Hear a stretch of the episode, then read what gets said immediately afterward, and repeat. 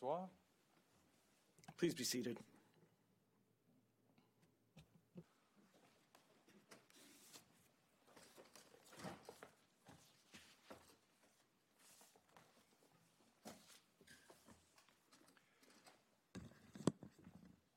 Bonjour. Good morning, and welcome to the Supreme Court of Canada, which is sitting in Quebec City this week for the first time in its history. Good morning, and thank you for attending the Supreme Court of Canada sitting in Quebec City. We are very happy to be here today. It is only the second time that the court has traveled outside of Ottawa to hear cases elsewhere in the country. The first time was in Winnipeg in 2019. The judges and the court staff are delighted to be in North America's most beautiful heritage city. We are all touched by the warm hospitality your community has shown us. Hearing cases outside of Ottawa is initiative is an initiative that is inspired by access to justice and open court principles. This visit is an opportunity for you to learn about our work, our activities, and our role in Canadian democracy. this week, all nine of us have traveled across the region to speak with high school students. I have to tell you, they ask us some very good questions. The court will meet many more people throughout the week, ending on Friday, with law students at l'Université de Laval. J'espère voir certains d'entre vous I hope to see some of you this afternoon at the Musée de la Civilisation, where the court will be hosting a free public event and will be answering the public's questions. The Supreme Court is Canada's final, final court of appeal. It decides some of the country's most important and complex disputes. By doing so, it clarifies the law for all Canadians, thereby ensuring that it is applied fairly across the country. That is why it is important that people understand how and why the court renders its decisions. After all, it is difficult to trust in something that you don't understand. This is why the Supreme Court creates these opportunities so that people can see what it does and how it does it. And as you are able to do today, you have the right to attend hearings across Quebec. In fact, all Canadian courts are open, impartial, and independent. This contributes, in a way, to making our country a democratic superpower. I would like to say one last thing today before we begin our hearing. On behalf of myself and my colleagues, I would like to express our sincerest thanks to the Quebec Chief Justice, Ms. Manon Savard, as well as the Senior Associate Chief Justice, Catherine LaRosa, as well as the Chief Justice of the Quebec Court, Lucie Rondeau. It is their enthusiastic and invaluable support that has made these hearings and our activities this week possible. Mark that the name of today's case has been altered to reflect that Canada has a new head of state.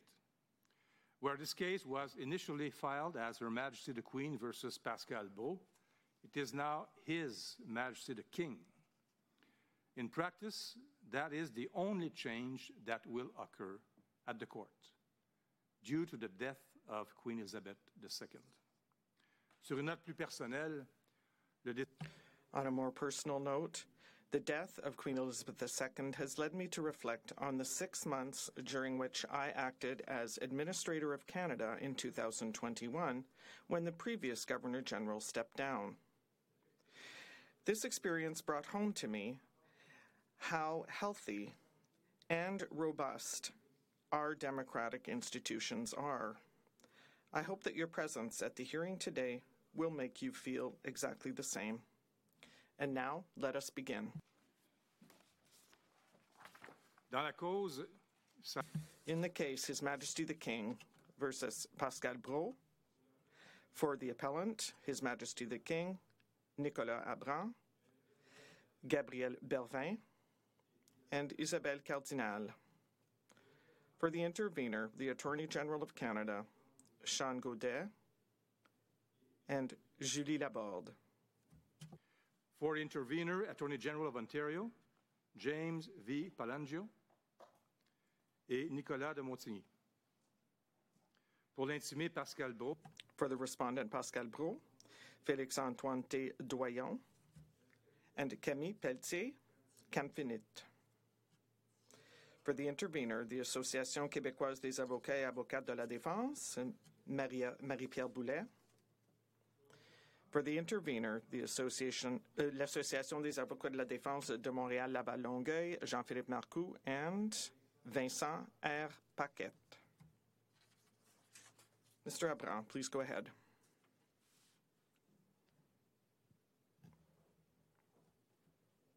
Chief Justice, Justices, good morning. Before beginning, I would like to uh, take uh, this uh, advantage, uh, this opportunity for thanking you on behalf of my staff for visiting Quebec City. For the past 30 years, there has been an agreement among appeal courts in Canada that the immediacy uh, criterion in 254.2, now 32027 of the Criminal Code, must be interpreted with flexibility.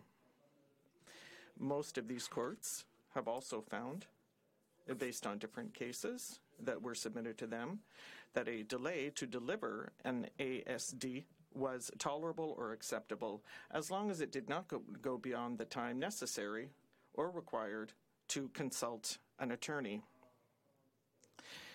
In uh, the past 35 years, there have been no major problems uh, pointed out by these appeal courts.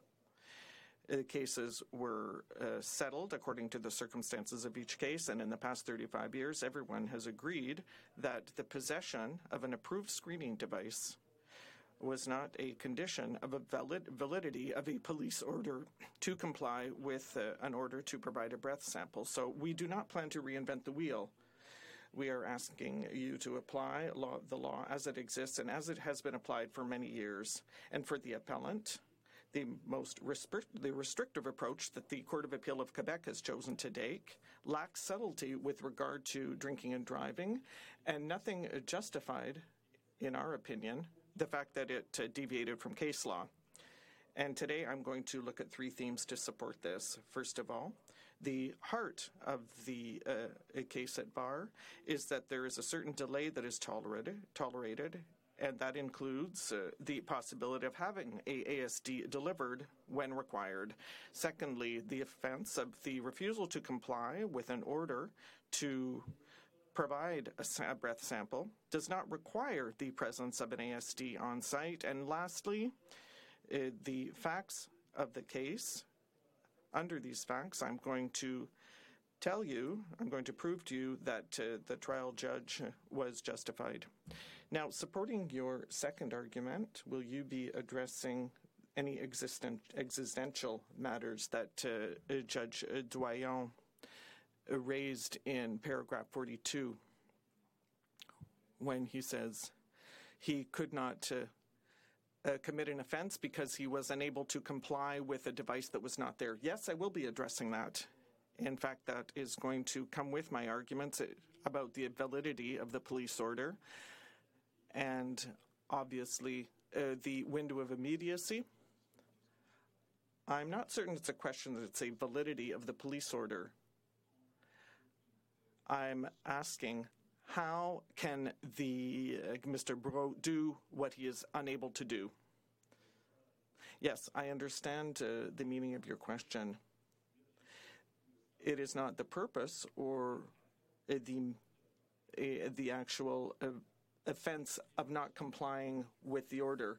What we are reproaching Mr. Breault here is or, or rather, we were not talking about uh, too long of a delay before the ASD was provided. It was his refusal to comply and then having waited in order to either refuse or accept. We are saying that there is a legal order issued by a police officer who suspected that Mr. Breault had consumed alcohol, and uh, the police officer thought that he would receive an ADS within 10 minutes. Now, the law tolerated or tolerates a certain delay. Mr. Abraham, underlying this argument is the fundamental right of right to counsel. And in certain circumstances, like this one, that uh, right was suspended. And therefore, that is very fundamental.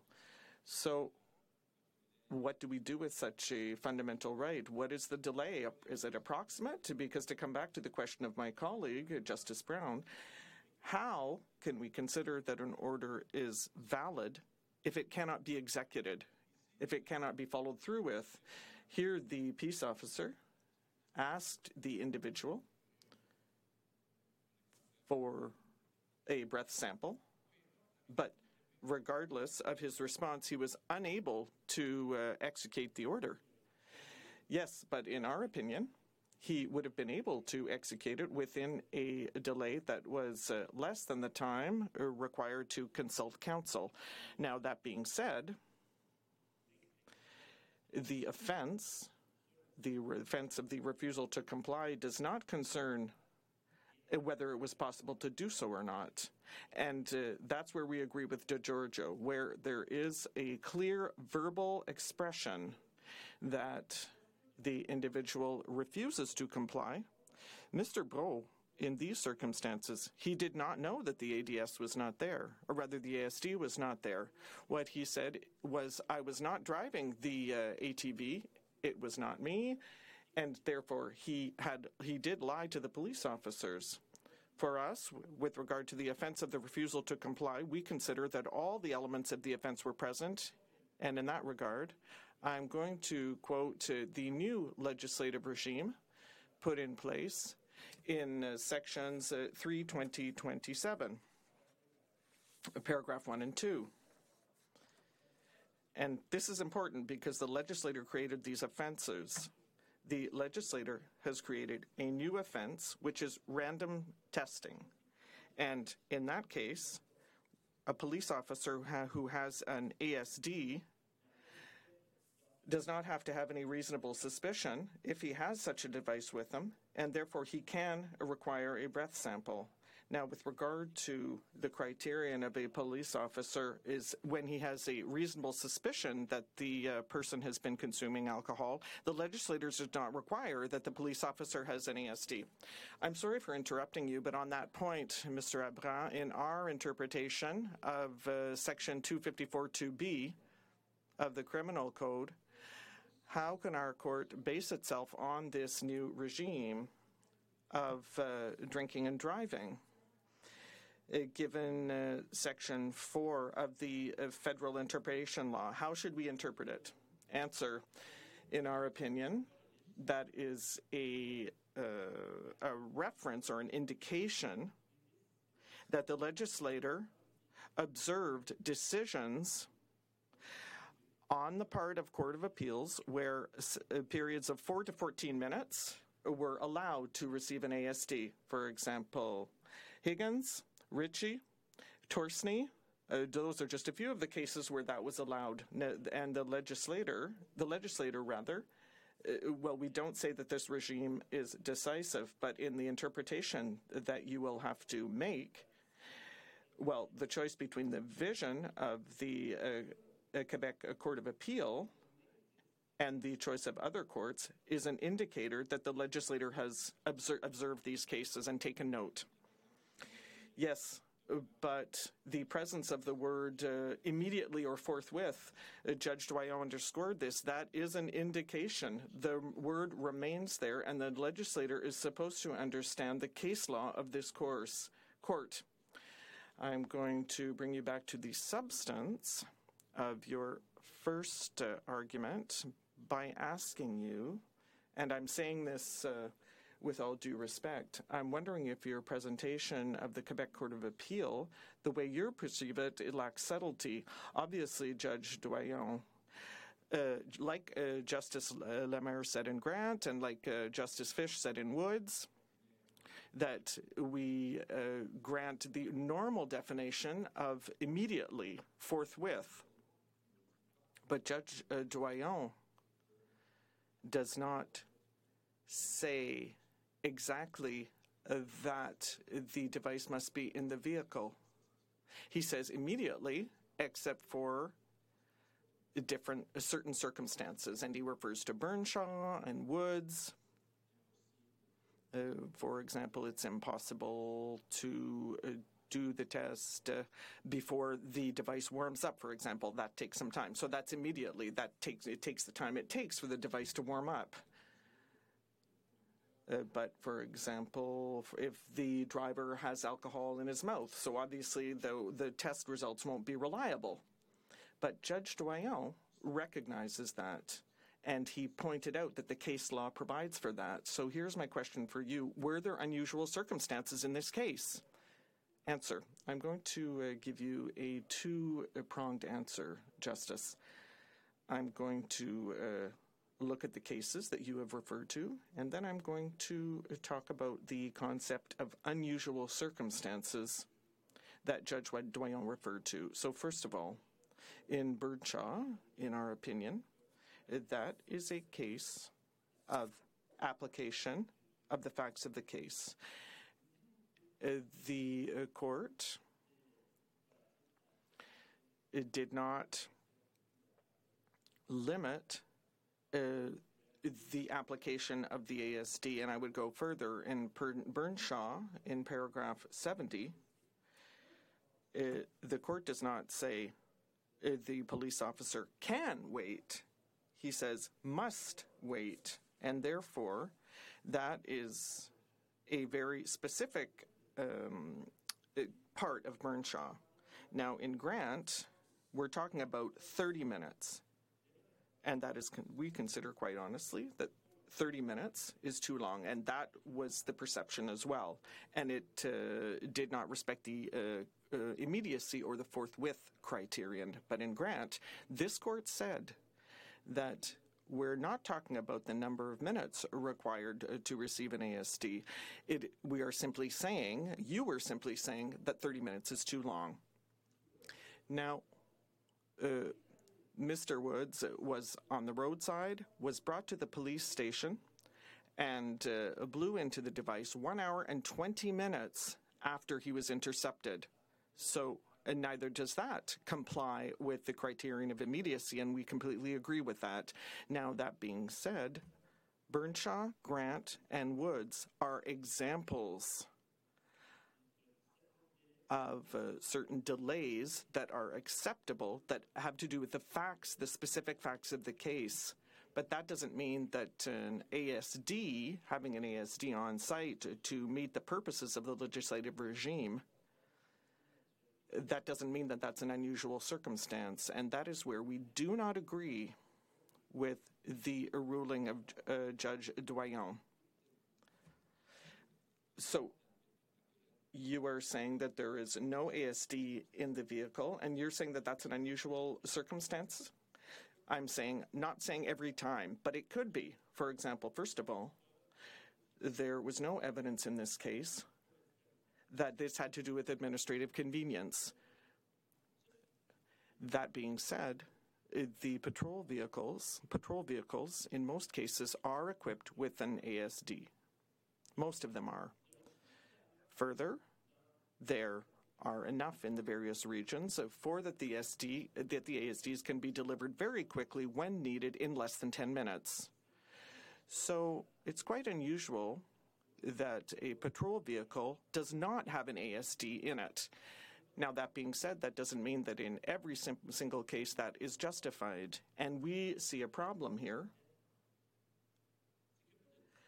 in that uh, under the Court of Appeal, there is no distinction between patroller and peace officer. And when we say we're talking about an approved screening device, and when it is said that, that it has to be part of a police officer's toolkits and they should all have one, well, there are many situations where pol- the policeman won't have one. They might be on a motorcycle during uh, major events, or for example, when people uh, leave festivals. Some people.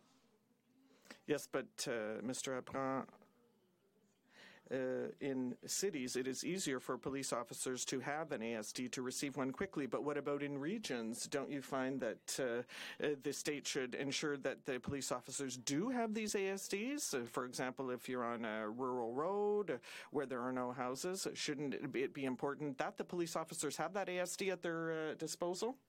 I agree with you, Justice Cote, and in fact, they have no choice because if they have to drive an hour to go to a site or an event, then they will not uh, respect the criterion of immediacy that uh, has to do with, con- with the right to counsel. Inaudible for the interpreter. The judge's, the justice's mic is not on. Under 254 2B, is your position is that such a delay uh, is uh, constitutes an unusual circumstance, or do you claim uh, that uh, that concept should be set aside? Answer. No, I don't think that that concept of unusual circumstances should be set aside. We do not believe that it should be a systematic practice. We think that the uh, state should have ASDs, uh, should provide ASDs as much as possible, but a certain flexibility is required in the interpretation of the provision to ensure that an ASD can be delivered where needed within the delay that the right to counsel is suspended. Absolutely. But our main concern is a, a, situation where a police officer, in, because of circumstances beyond his control, does not have a device. Now, for example, in this case, were, the police officer said that there were none available at the police uh, station because the night shifts had taken all the ASDs that were available. But in these circumstances, that it was not on a whim, it was not on purpose that uh, the, the police officer did not have a device. And we must remember that when these uh, police officers have to intercept on site, they are not doing so as road patrollers who are conducting a drinking and driving operation.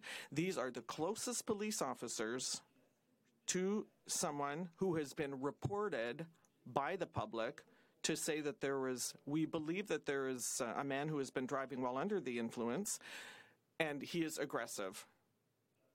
And so the first patrol vehicle that was available, that is available, must go to that site. And if there is no ASD, and it takes a, a certain flexibility to uh, receive that uh, device, well, then uh, the we need to respect the rights to counsel, but with the delay in question.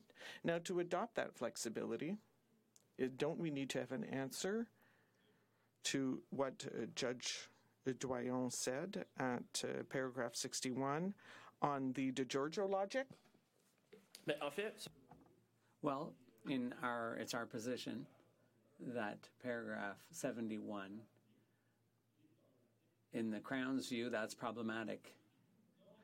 No, but because there was some confusion around that point around the offense of refusing and the actual failure to collect a sample in our view, under the circumstances that Justice Doyon was uh, addressing in paragraph, uh, in, in order to force drivers to provide a breath sample when they're stopped by the police,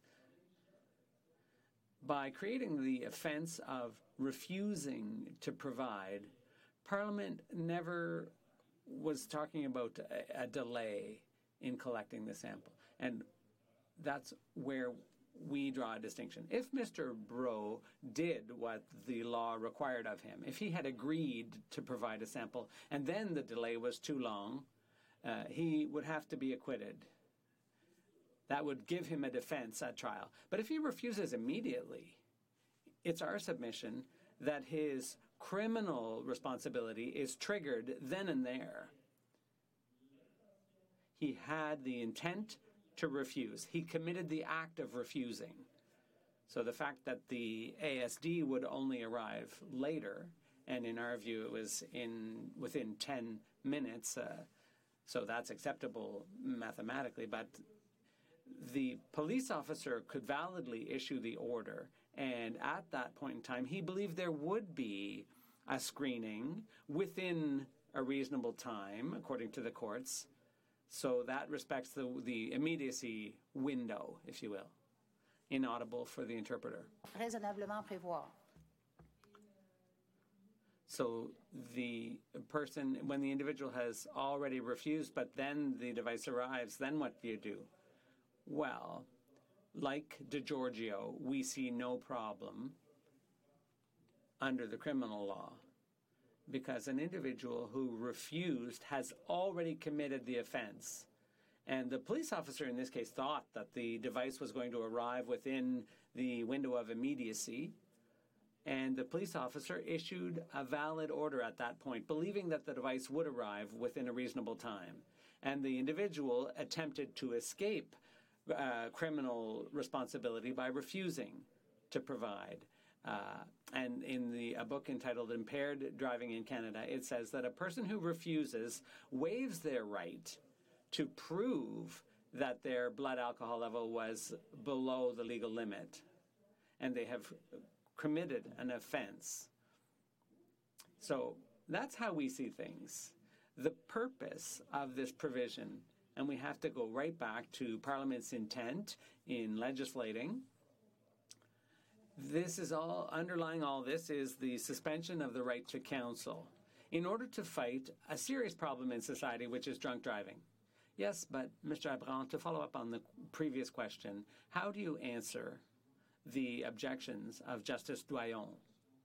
He said that your interpretation of DiGiorgio is inconsistent with the legislation itself. In paragraph 57, he explained that the the wording of the order to provide forthwith to enable a proper analysis of your breath to be made that wording was simply could not be complied with. It's it would, it's impossible. So this brings us back to the earlier questions.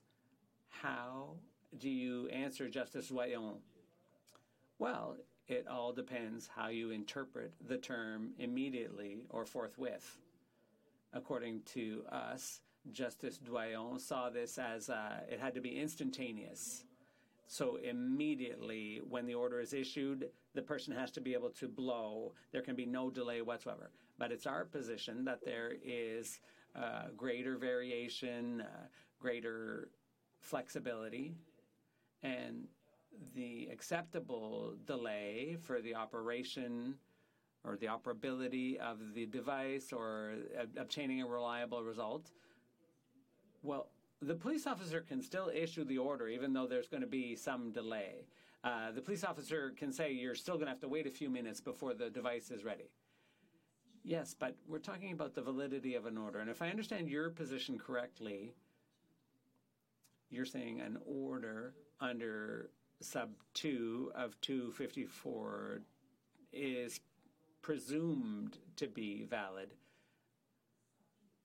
but any delay could undermine that validity. So that means, in your, it's your position, that the elements of the offense can be satisfied at the moment of the refusal, even if the screening device might be far away from the scene. So if the individual changes their mind, and if they decide to comply once the ASD shows up. Have they committed the crime? It's a question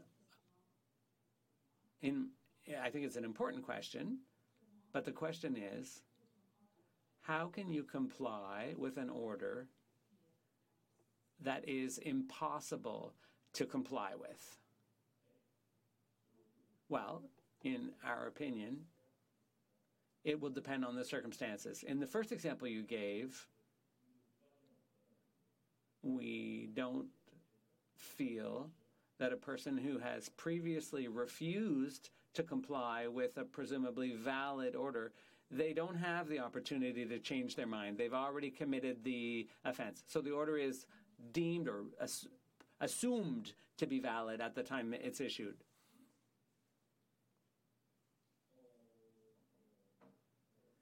So let's take it a bit further and come back to uh, paragraph 71 of Justice Doyon's reasons. So, an individual who is legally ordered to provide a breath sample, if they ask, Do you have the device? Are they allowed to ask that? Well, probably. But if they don't ask, Do you even have the device? and they refuse, well, then the offense has been committed why would the eventual arrival of the device have any bearing? Well, if he doesn't tell the person, look, we're giving you this order, but we're going to have to wait for the device to show up. We think it'll be here in 10 or 15 minutes. So the person could ask, do you, ha- do you even have the device? But if they don't ask that, why wouldn't the police officer volunteer that information? Well, perhaps in, terms of best pra- practices, I wouldn't, I'd have nothing against that. Uh, the police officer could say that the device isn't here yet, it'll be here in a few minutes. And the driver, but in this case, the driver said, I wasn't even driving. Uh, well, uh, that's not re- relevant to our interpretation of the impugned provision, is it? No. But the suspect or the person who's been stopped by the police whether or not they're aware that there will be some delay before they can blow, before the device arrives, whether that's relevant or not, it, it may be, but I don't think it has any influence on the uh, requirement to have the device uh, present. And the police officer doesn't bear on whether there's uh, the, there may be some delay in the arrival of the device. So yes, this court could decide that uh, police officers should inform individuals that there may be some delay, but that doesn't affect the, the outcome of this case. Isn't there an issue of transparency uh, when a police officer orders an individual to provide a sample without disclosing at the outset that there is no device present yet. Uh, is there a problem of transparency? Maybe. So if the police officer does not disclose the factual circumstances that would normally enable a person to have a reasonable excuse Well, it's our position that that is not part of the offense. The police officer's obligation uh, under the law does not include uh, this type of disclosure. The offense of refusal does not contemplate any information about whether or not there's a device available an individual does not have to be ordered. There's no, there's nothing in the case law that says that there has to be a, a device on hand. Yes, but if the police officer knows full well that the device will only arrive later, but still asks the expects the individual to trigger their criminal responsibility without telling them that there's going to be a delay, is that not a problem? Well, it's a problem if the police officer gives an order knowing that the delay will be too long. For example, in George, the Court of Appeal, well, how will the police officer know? Well, in this case, the police officer knew that the device was to arrive within 10 minutes. So in George, the Ontario Court of Appeal declared the uh, held that the delay was unreasonable. The police officer knew that there would be a delay and did nothing to give the individual their right to counsel. So, uh, so we should legislate a delay of 20 minutes? No, no. That's why it's tied to suspension of the right to counsel. And this court has on a number of occasions, occasions in Cote, for example. So it all depends on the police officer's sincere belief that a device will arrive. Well, it's my impression, and we can see this in Piazza, the Quebec Court of Appeal decision. In that case, there might be some suspicion that the police might try to get people to refuse under some, some circumstances. But actually, refusals are not that common. Once an order is given, there the police officer has to have grounds to believe that the person has been drinking.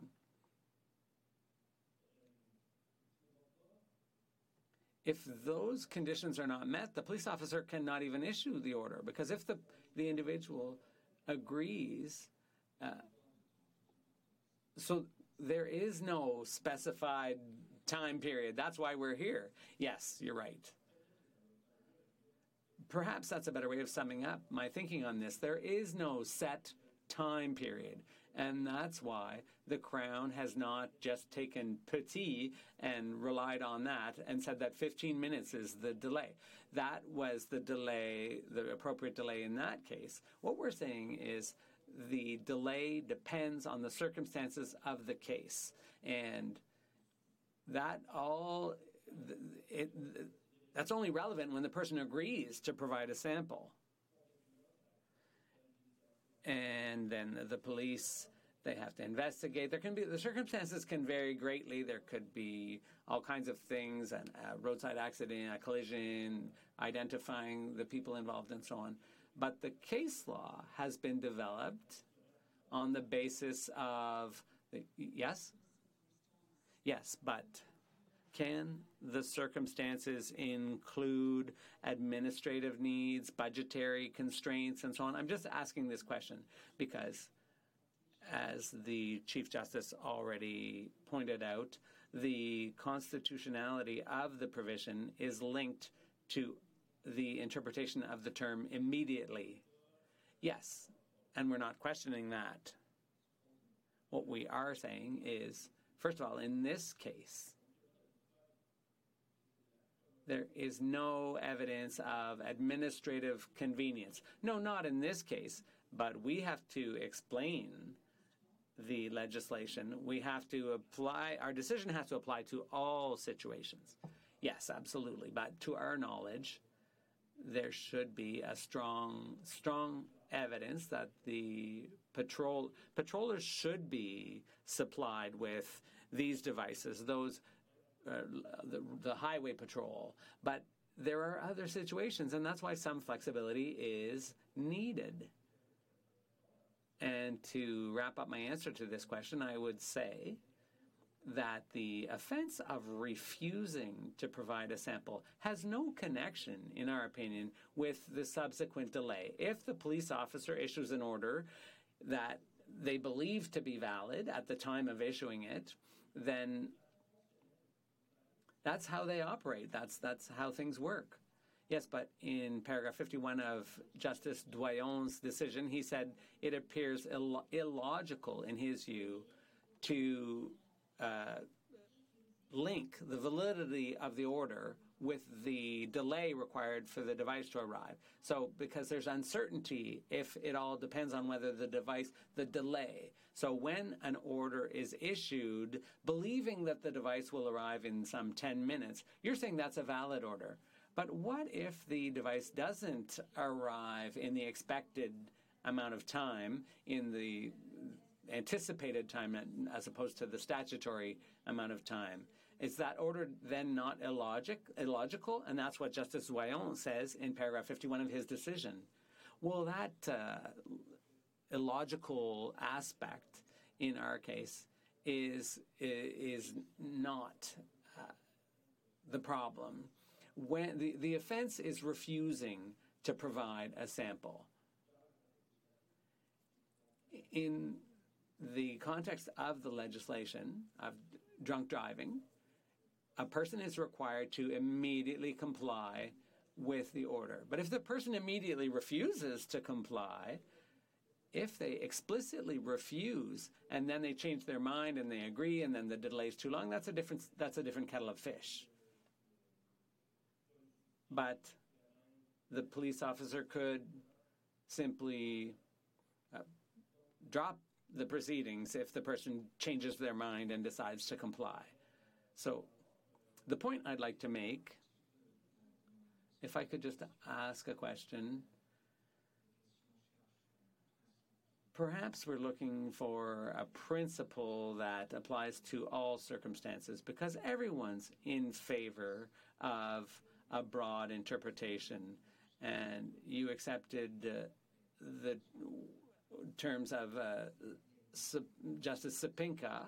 Uh, but perhaps the principle that we're searching here is that this device is that the circumstances should be necessary circumstances for the performance of a, a reliable test.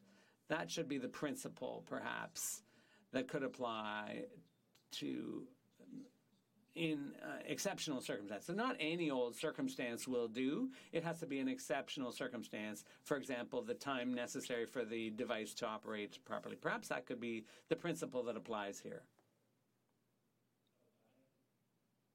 Well, this. I hope this doesn't seem too far fetched, but it's hard to do a reliable test if you don't have the device on hand or if the device is defective and we agree on that.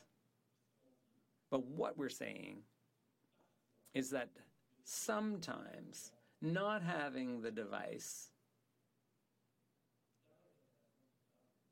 in interpreting the immediacy requirement, sometimes it is allowable to await delivery of the device because, of course, normally we immediately think of Bernshaw or Anderson, Anderson, which I believe is a Saskatchewan decision, uh, which talks about allowing the device to warm up for 15 minutes. That's true.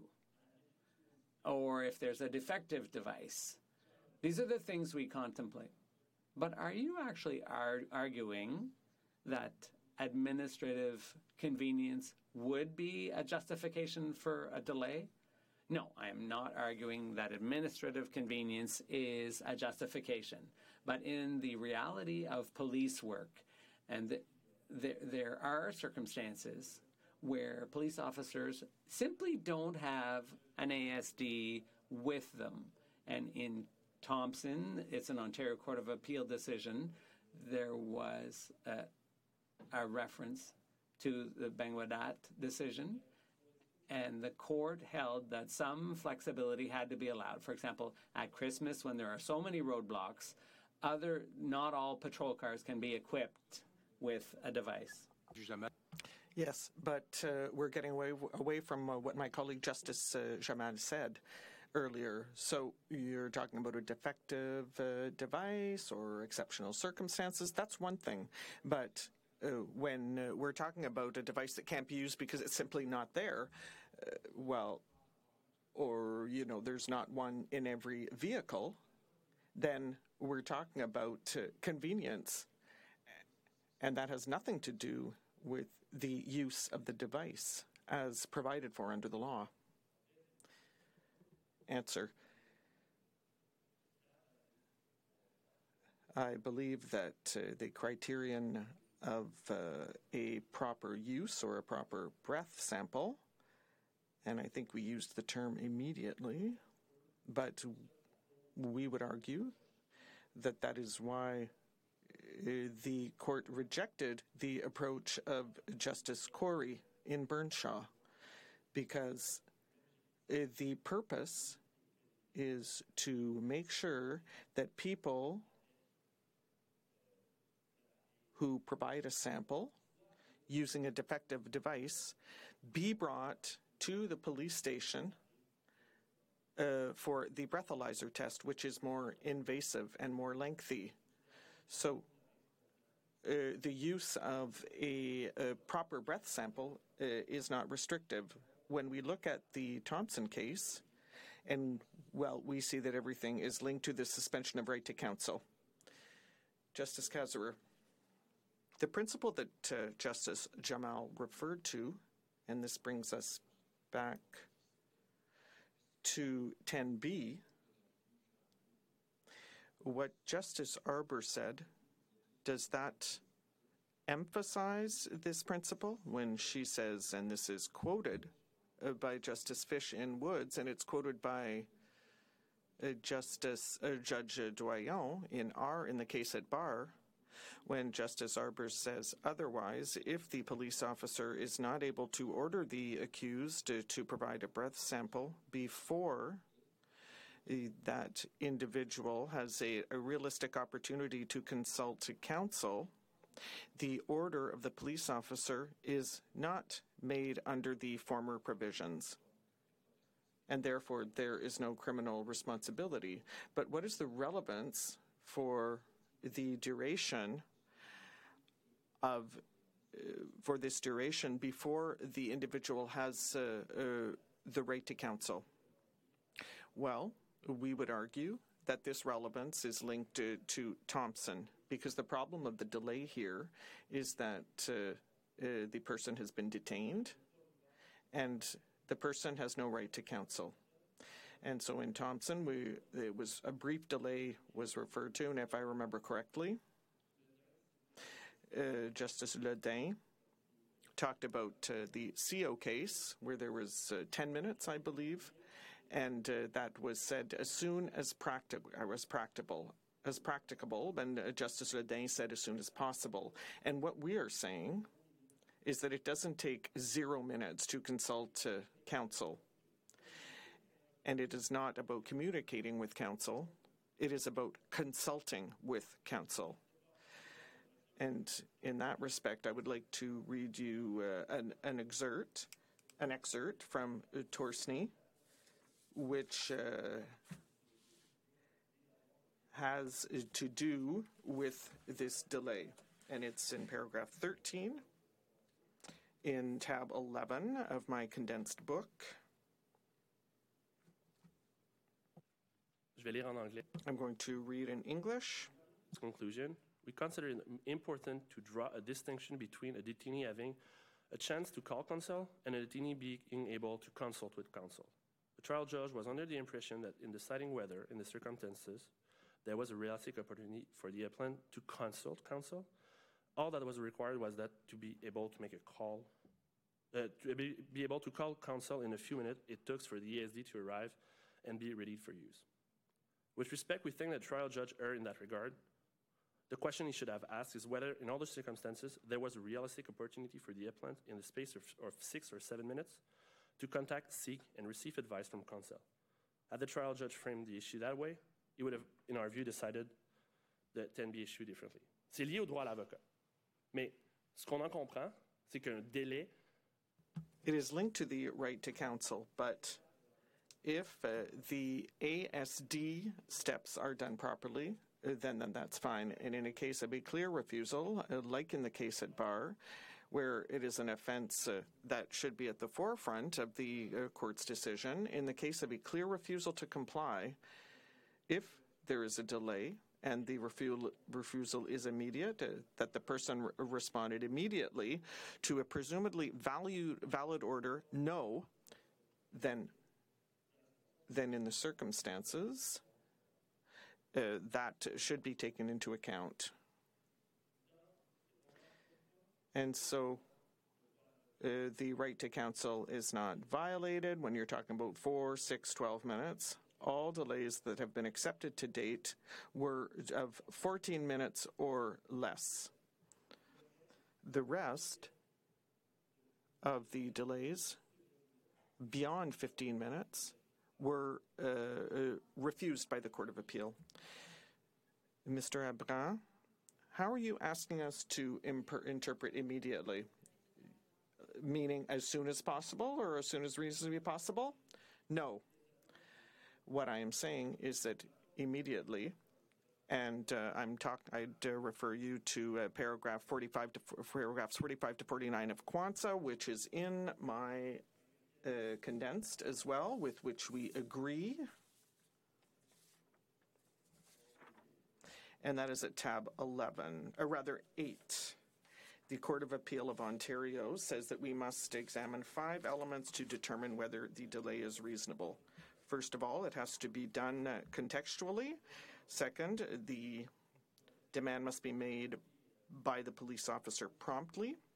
Once he or she forms the reasonable suspicion that the driver has alcohol in his or her body, uh, this uh, connotes a prompt demand and an immediate response, uh, even though in unusual circumstances a more flexible interpretation and a longer delay may, may be accepted. Fourth, this includes a reasonably necessary delay where breath tests cannot immediately performed because an ASD is not immediately available, for example. And fifth, one of the circumstances for consideration is whether the police could realistically fulfill their obligation to implement the detainee's 10B rights before requiring the sample. And if we talk about the circumstances of each case, I think that we have to highlight that Canadian courts in the past 30 years who have talked about this uh, immediacy window instead of a criterion of instantaneity have solved the issues that were raised. For example, in Megahy, it was a delay of four minutes. The Court of Appeal had uh, allowed longer delays before and had determined that they were reasonable. But in this matter, the police officer had an available device, but he didn't take it with him. So the four minutes was unreasonable. And uh, the courts are able to determine that. And in some cases, delays of zero minutes uh, will uh, be applicable. But, in, and in our brief, we gave you an example with regard to, to the Anderson case. The 16 minutes to warm up the device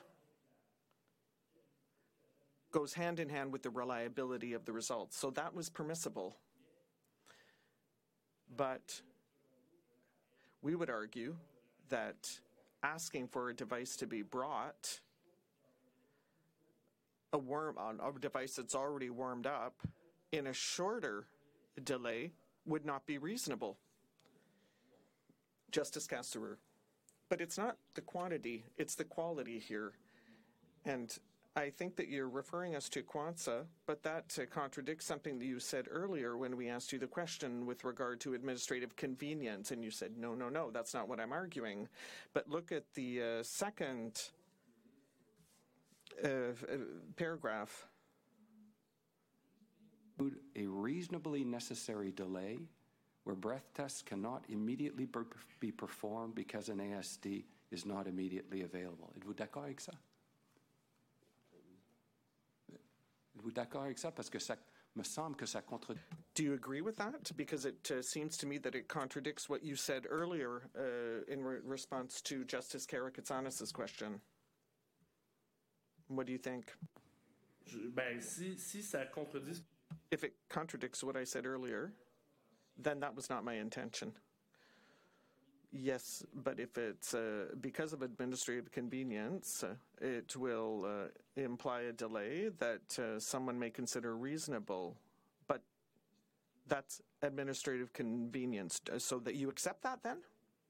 Well, in fact, I am arguing that not having an approved screening device does not necessarily have to do with administrative convenience. And that is the point that I'm hoping to Uh, persuade you of, that some flexibility is required to ensure the reliability of the results when using this device.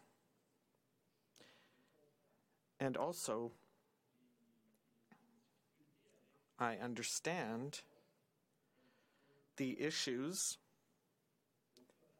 with the with uh, taking the case by case approach for Judge uh, Doyon, but courts are used to that. There are so many different circumstances uh, that uh, the courts must rule on, and that happens daily. Yes, but once when the person has been asked to blow, well, he doesn't know whether it's legal or not. Yes, well, the problem is that the individual in uh, the case at bar must presume that the order is valid. And he must know that if he refuses to provide a sample, then his responsibility, his criminal responsibility will be engaged. And that is where we agree with the DeGiorgio case uh, from the Ontario Court of Appeal. And that is why we see no real issue with paragraph 61 of Judge Doyon in his ruling. Because someone who agrees to cooperate and to uh, comply with the legislative regime in place, and then if the government or the state doesn't uh, honor its promise, well, then the government has will have failed at its task.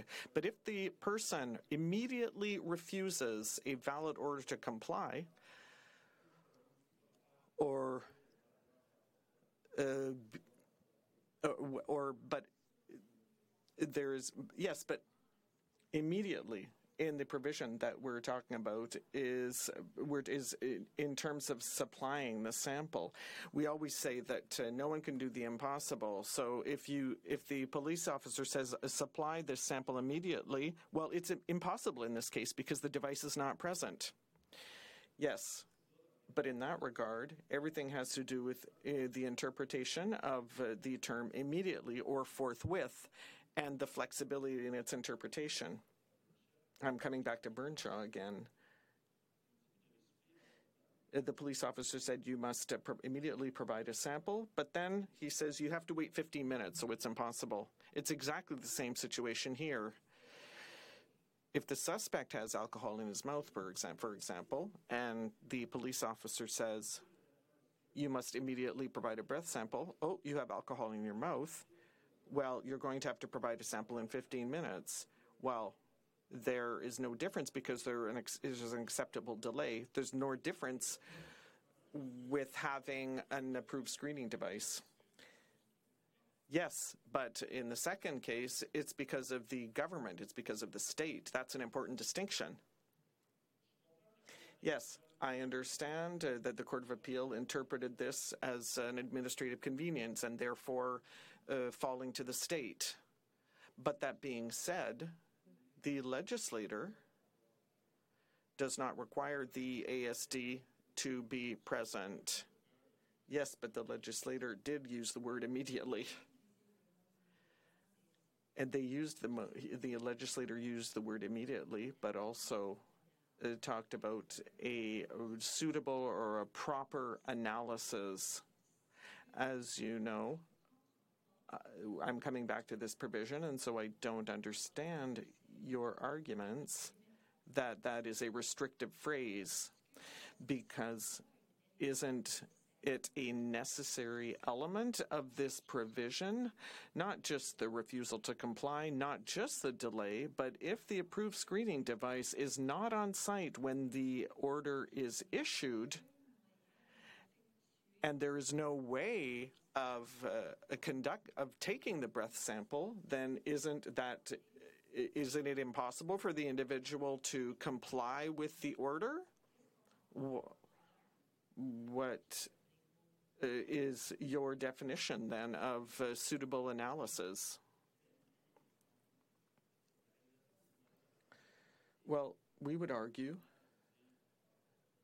that based on Bernshaw, we agree uh, that uh, this delay is justified and uh, what we are arguing then is that a suitable analysis justifies justified the delay in Bernshaw, a proper analysis.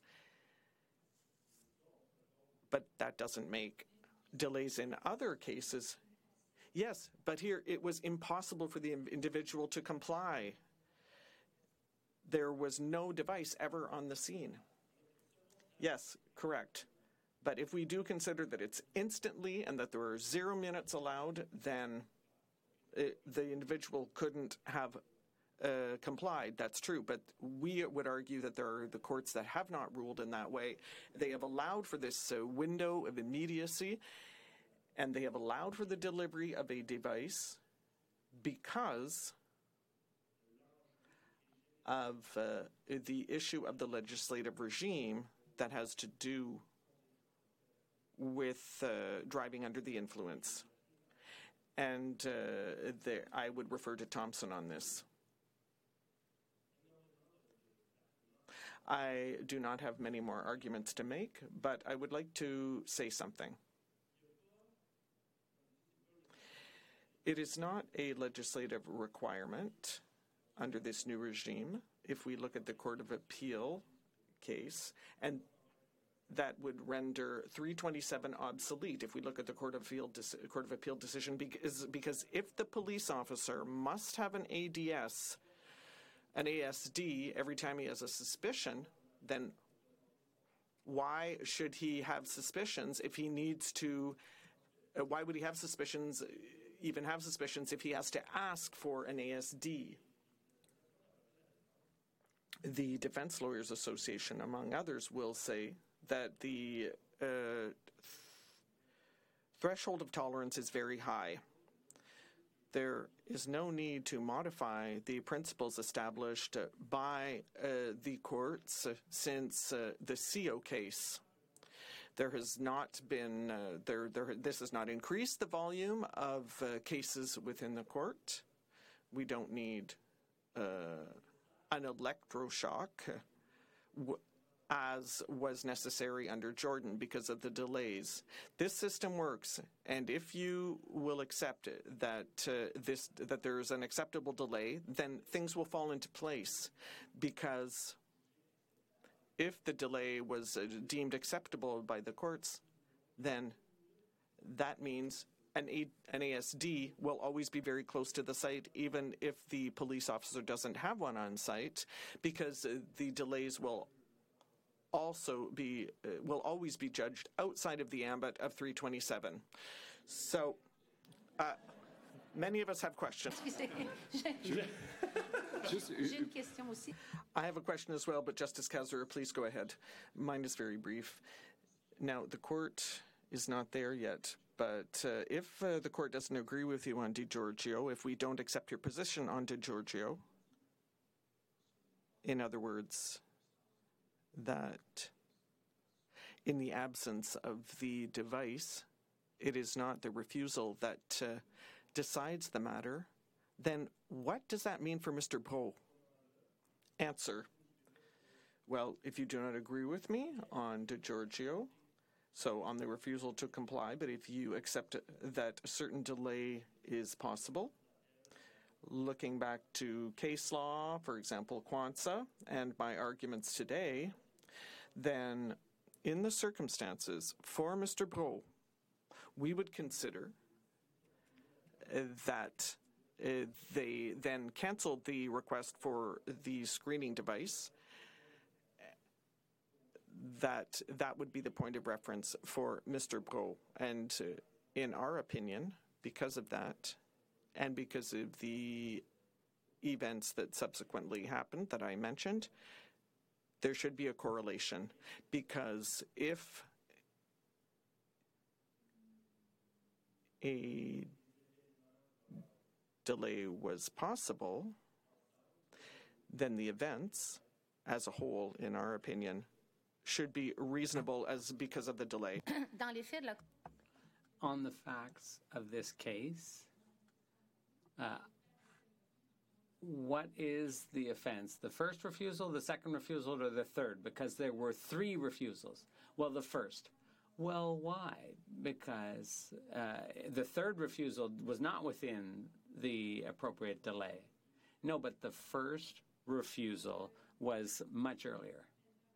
No, uh, it says 141 so if it's so clear, if your position is so clear that as soon as there's a refusal, the person's guilty, well, why then did the police officer keep asking three times and triggering three refusals? Is he accused three times? Are there three counts here of refusal?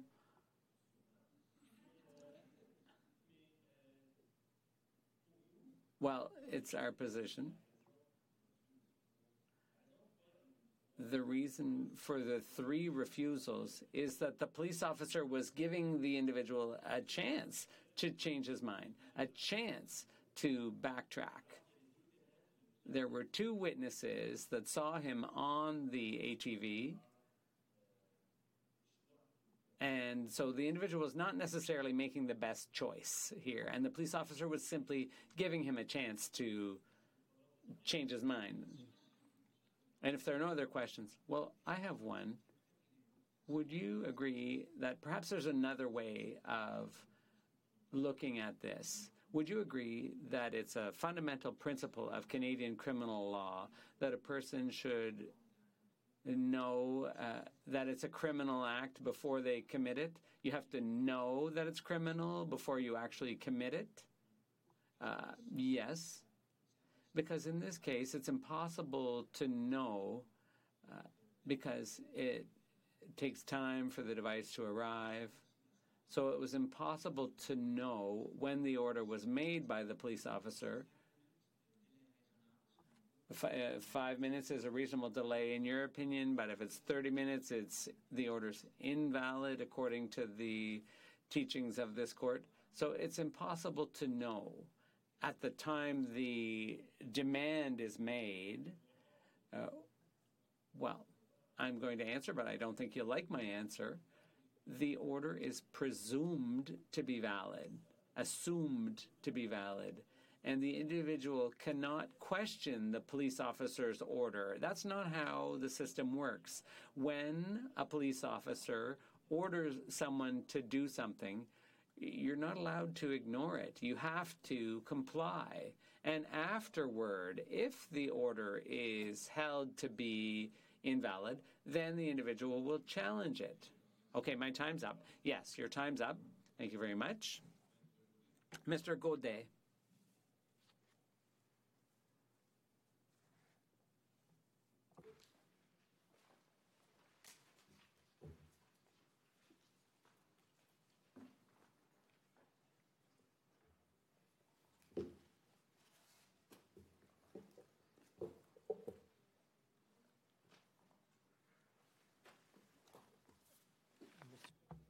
Chief Justice, Justices, good morning. The Attorney General of Canada agrees with the submissions of the Attorney General of Quebec when it comes to the need for flexibility in interpreting the immediacy criterion under the Criminal Code. The analysis of this criterion must take into account all of the circumstances of each individual case. And especially when assessing whether the immediacy criterion is met, when it's necessary to await the delivery of an ASD for a brief period. The interpretation put forward by the Court of Appeal runs counter to the to Parliament's purpose in deterring drivers from refusing to provide breath samples at the roadside. And we have three alternative arguments to make. First of all, in 2018, Parliament made changes, significant changes to the criminal code when it comes to detecting drunk driving whether it's uh, alcohol or drug impaired driving. And a strict interpretation of immediacy uh, as uh, put forward by the Court of Appeal would certainly uh, frustrate that parliamentary purpose because th- this decision applies equally to alcohol screening devices and drug approved drug screening devices. And the purpose of the new provision introduced, introduced by the new legislation, the purpose is to deal with the serious issue of impaired driving. And one of the nine considerations justifying this new legislation in the preamble was to deter people from thinking that they could avoid providing a breath sample or a, a drug sample. The legislation sets out principles and this is part of the criminal code, and that's part of the interpretation of the new reforms. And one of the key principles is that protecting society can be enhanced through deterrence of impaired driving, whether it's alcohol or drug impaired. Mr. Godet, excuse me for interrupting you, but in a case where you can't get uh, an ASD test, there are other provisions available to the police to detect those who have dri- driven while impaired. Yes, Justice Cote, but that said, not all methods are equal. An ASD, in other words, an ASD is just is not just like the rest of the provisions. They're not all equally useful. It is, for example, recognized that there may be no correlation between uh, symptoms, other symptoms, between the smell of alcohol on a person's breath and their actual blood alcohol level, as revealed by a breathalyzer, for example. So a police officer can ask a person to blow in their face, uh, but they, that doesn't necessarily lead to a conviction. And the field sobriety tests, statistically speaking, in 2020, only 20% of po- police officers in Canada had the training to perform, to administer those tests. Now, I recognize, I acknowledge that in Quebec, almost 100% of police officers have been trained on the standardized field sobriety test, but it's not true across the country. So, keeping that in mind, I would submit that the ASD is a better method. It's better than all the other methods eh, at detecting impaired driving. Secondly, my second submission. Oh, wait. Sorry, I skipped something. Madam Justice, you acknowledged this earlier. Under 320.27 sub 2, uh, under the mandatory screening provisions, an officer can require a person to provide a sample without needing any grounds to suspect that the person has consumed alcohol. And in that case, Parliament used the terms in uh, that it requires the police officer to have a breathalyzer present in their possession. And that is not the case for the provision, the impugned provision here, in the case at bar.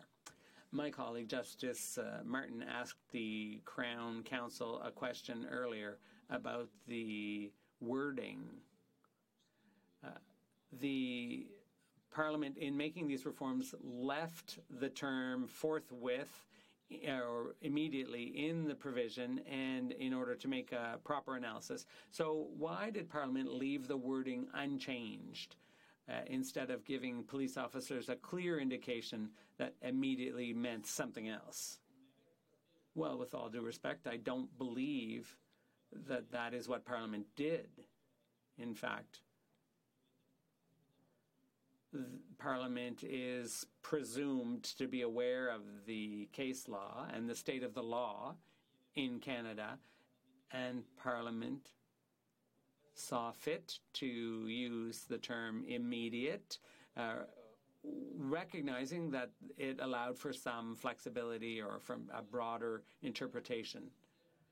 And unlike the other provision where Parliament clearly required a police officer to have a breathalyzer in their possession, I don't know why uh, there would be any there need for a change in the other provision. So both provisions have to be reconciled. My second position is that the Court of Appeals decision would impose uh, an excessive burden on police the Court of Appeals interpretation would frustrate the goal of allowing police to detect impaired driving. And according to the Court of Appeal, each and every police officer or patroller should have an ASD or uh, drug screening equipment as part of their toolbox in order to ensure that they are always able to get a breath sample or a, or a saliva sample. Well, in order for all police officers, what do you what do you make of the argument that the it's up to the government to provide police with all the tools they need to enforce the law appropriately? Well, that equipment is available, but when it comes to approved drug screening equipment or ADSE, currently there are only some 300 such tools that have been purchased and deployed across the country. So that's not enough, obviously, for every police officer and patroller to have that equipment on hand at all times. Now, things are changing, and it's my submission that the police need to be given some time and parliament needs to be governments need to be given some time to adequately equip the police given that the technology is constantly changing. Well, at the risk of undermining a fundamental constitutional right, is that your position? Uh, no. It's a reality that has to be kept in mind when interpreting the term immediately. It's a practical matter. Uh, it has to be a flexible and broad interpretation that uh, keeps in mind what the real situation is. Thirdly, the Court of Appeals determination uh, would run counter to Parliament's uh, goal of deterring drivers from refusing to provide breath samples. Under the Court of Appeals decision, if a driver refuses to provide a breath or saliva sample and assumes that the police officer might not have a screening device, that driver would be guilty of nothing, of no crime. Uh, Mr. Godet, I would point out that your time is up, but I'll allow you to finish your sentence if there's something that you were wanting. No, actually, that was my last point, my last uh, argument. Thank you.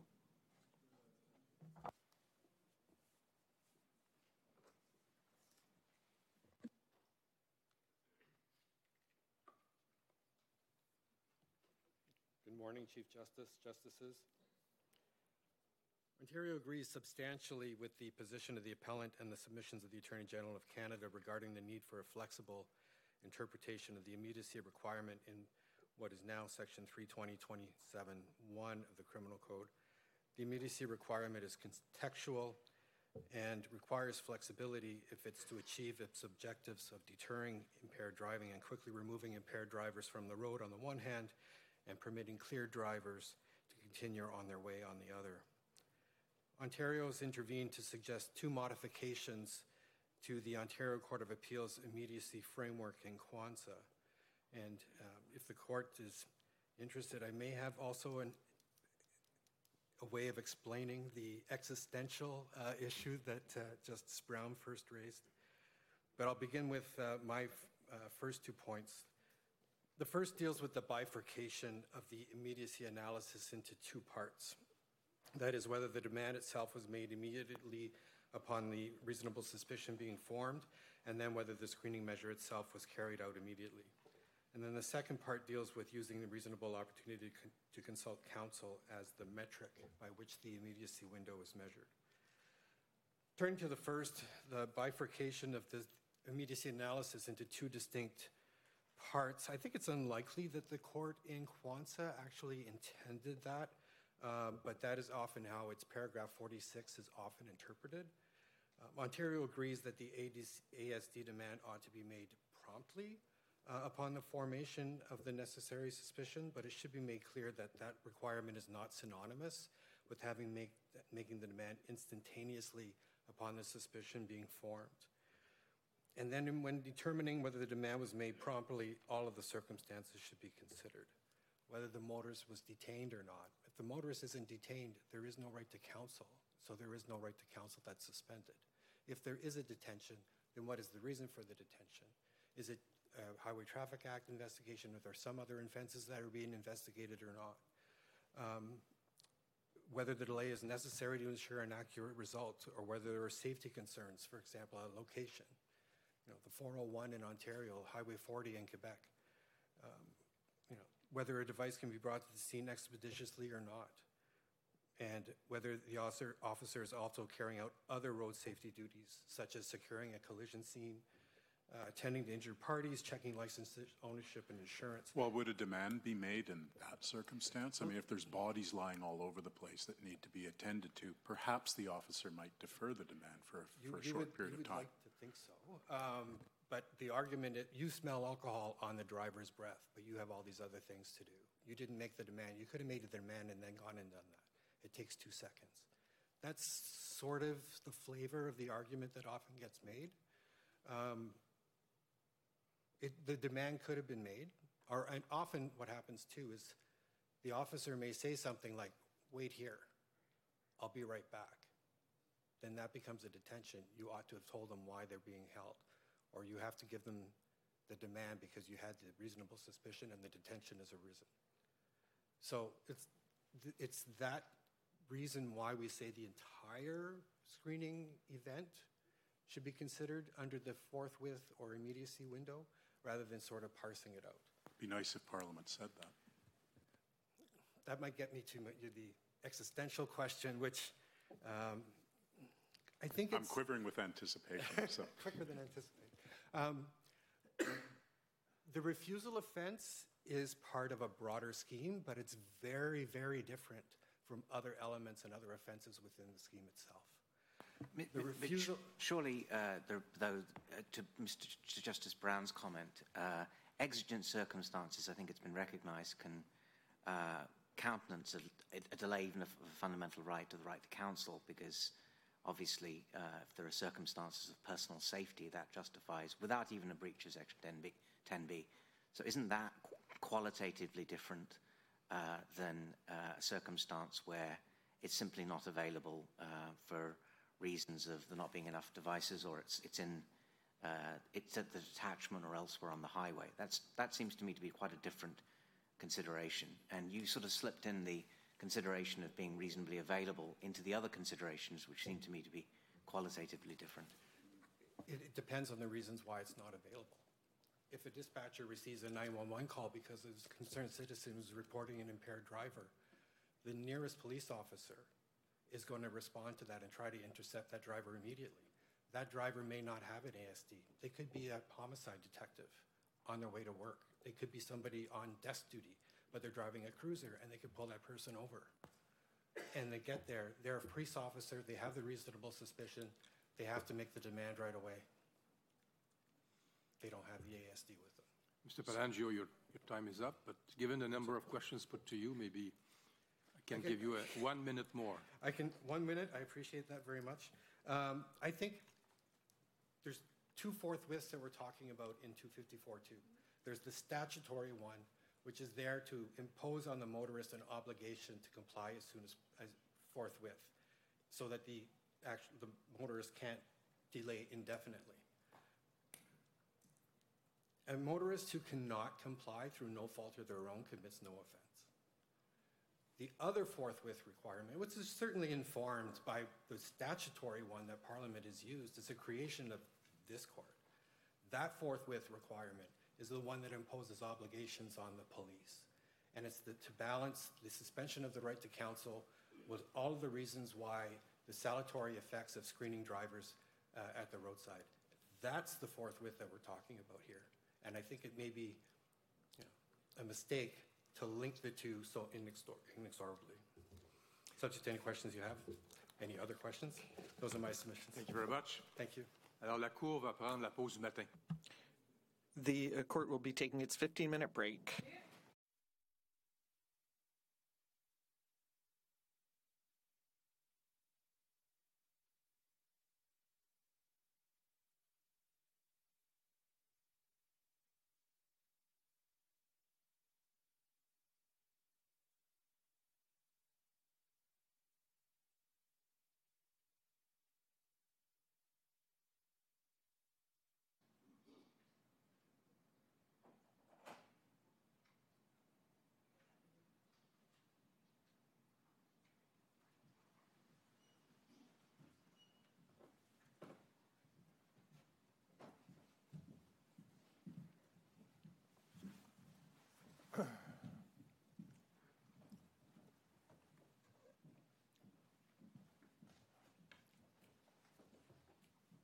Veuillez vous asseoir. Please be seated. Maître Félix-Antoine euh, Félix Antoine T. Doyon.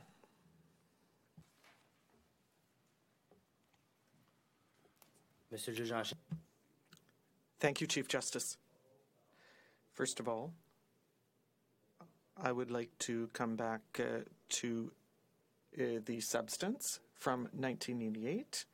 I think that we have to go back to the substance of these cases going to go forward. Fundamentally, it was decided in our democratic and free society that uh, drinking and driving is a scourge of our society. Now, when we're when it comes to eight, nine, and ten of the charter, they cannot be overridden unless the offenses are uh, grave, and by introducing the word immediately or forthwith, this was fundamental. So the compromise between the uh, between the balance of the interests at stake are based on the idea of the offense of 8, 9, and 10. It needs to be of a very short duration. That is the basic rule. Uh, Justice Cote asked a question earlier of uh, my honorable friend, Mr. Abran, and what I understood was uh, are you asking us to change the basic rule to say that uh, this uh, uh, delay is reasonable or necessary? But I do not think that, uh, on behalf of our society of rule of law, we need to change this basic rule. On the contrary, the flexibility that Justice Sopinka refers to in Bernshaw is, well, it's extremely important to come back to the basis of his decision. To come back to what Justice Martin said. The wording of the law itself says that we must have a that there must be a suitable analysis. So obviously it's consistent legislatively speaking to interpret immediately or forthwith to ensure that the test is reliable. And there is another imperative that Justice Sopinka uh, reconciled constitutionally is well, what do we do with Section 8 of the Charter? Which, as we know, provides uh, the, for no arbitrary search or seizure, seizure and no arbitrary sampling. And it is also based on this uh, fundamental that Justice Sopinka agreed to extend the delay to 15 minutes to ensure uh, solid evidence. So, did Justice uh, Sopinka extend the delay to 15 minutes for administrative convenience? Obviously not. Did Justice Sopinka extend the delay uh, just for fun? Of course not. The very basis of 15 minutes is based on nothing less than a constitutional consideration. Now, we must keep that in mind. Or, and you must keep it in mind when you're going to define the word immediately or forthwith. Ten years later in Woods, Justice Fish conceptualized very clearly the situation described in Bernshaw by describing the 15 minute test, or rather the delay of 15 minutes, as being an unusual circumstance. And legally speaking, I believe that uh, case law is very clear the court, Supreme Court has never changed the definition definition of the word immediately. There is, I'm going to repeat concerning Woods, it was conceptualized that the situation was an unusual circumstance. Justice Fish never changed the definition of the term immediately.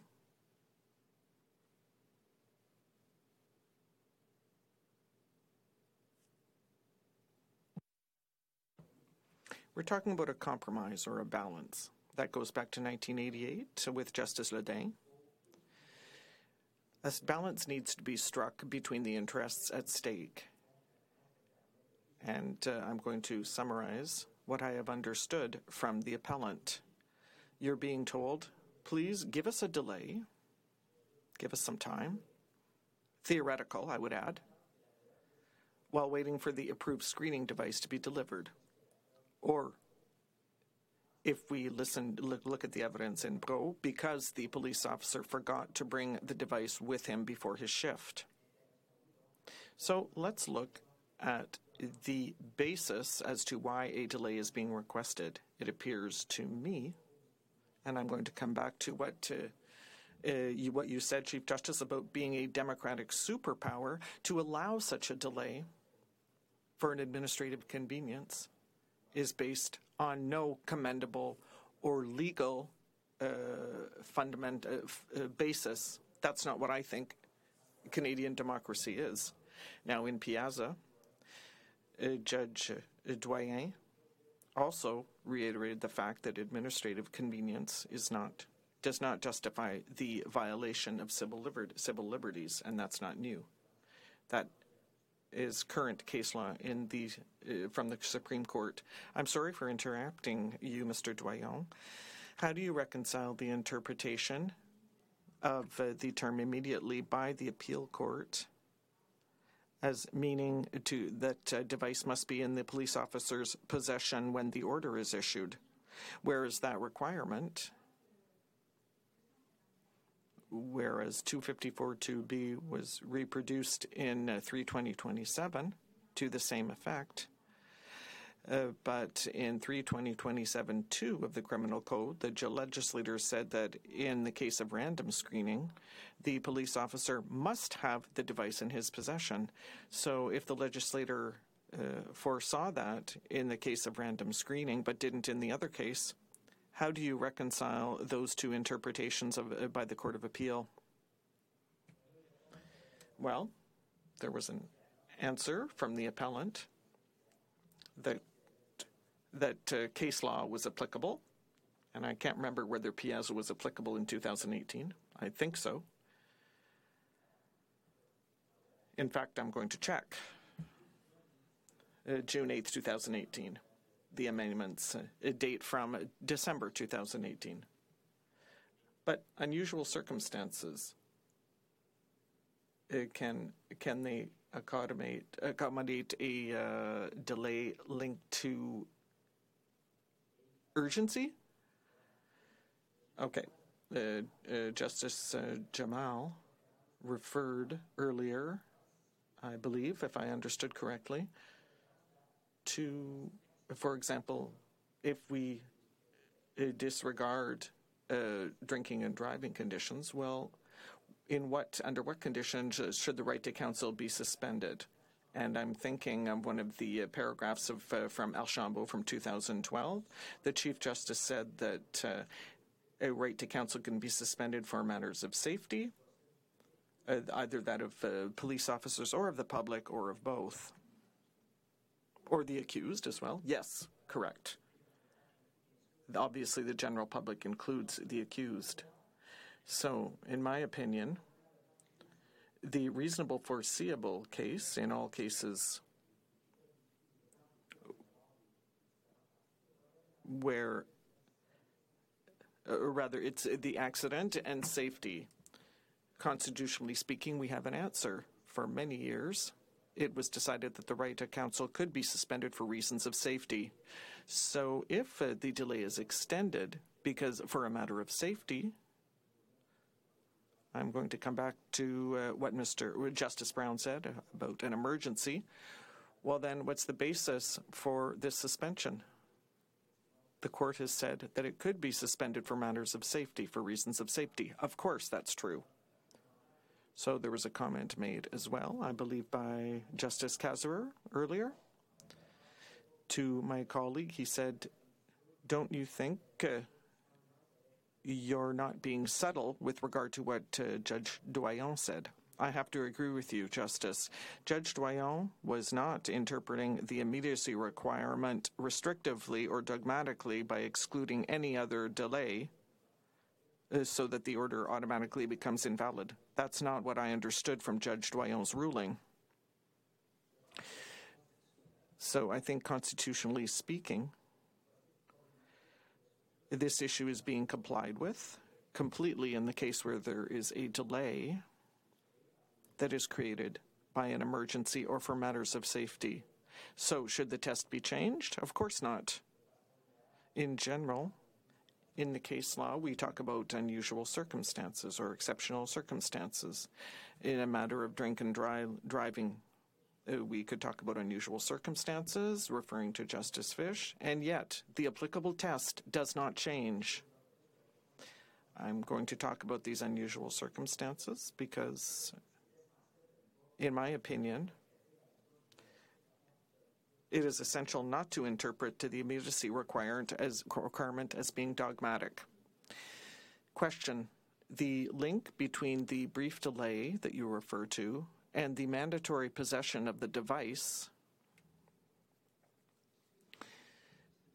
is this necessary, especially since the idea of possession is not at all mentioned in the wording of the provision that concerns us because the public is going to wonder why.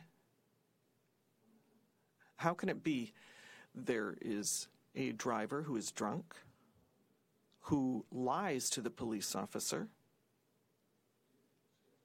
The police officer asks for the device to be considered. Uh, let's just imagine a theoretical case. You're on the you're on Highway 40 and you know which where which exits where police are waiting. So one is 40 east and the other is 40 west, for example. And both of them are supervising motorists who, who go by. So they're side by side in two police cars. In one of the police cars, there's a device. In the other one, there's not. But both of the police officers know that his or her colleague has the device in his or her car. So the vehicle that does not have the device sees the motorist, has a re- reasonable uh, motives for suspicion. For per, perhaps uh, the uh, driver is weaving, and so the police officer intercepts the driver, but the device is in the other car. Is that a brief delay? and maybe it's 150 meters away. Is that a brief delay? In other words, in your measure, can you disregard the possession in that case? Excellent question.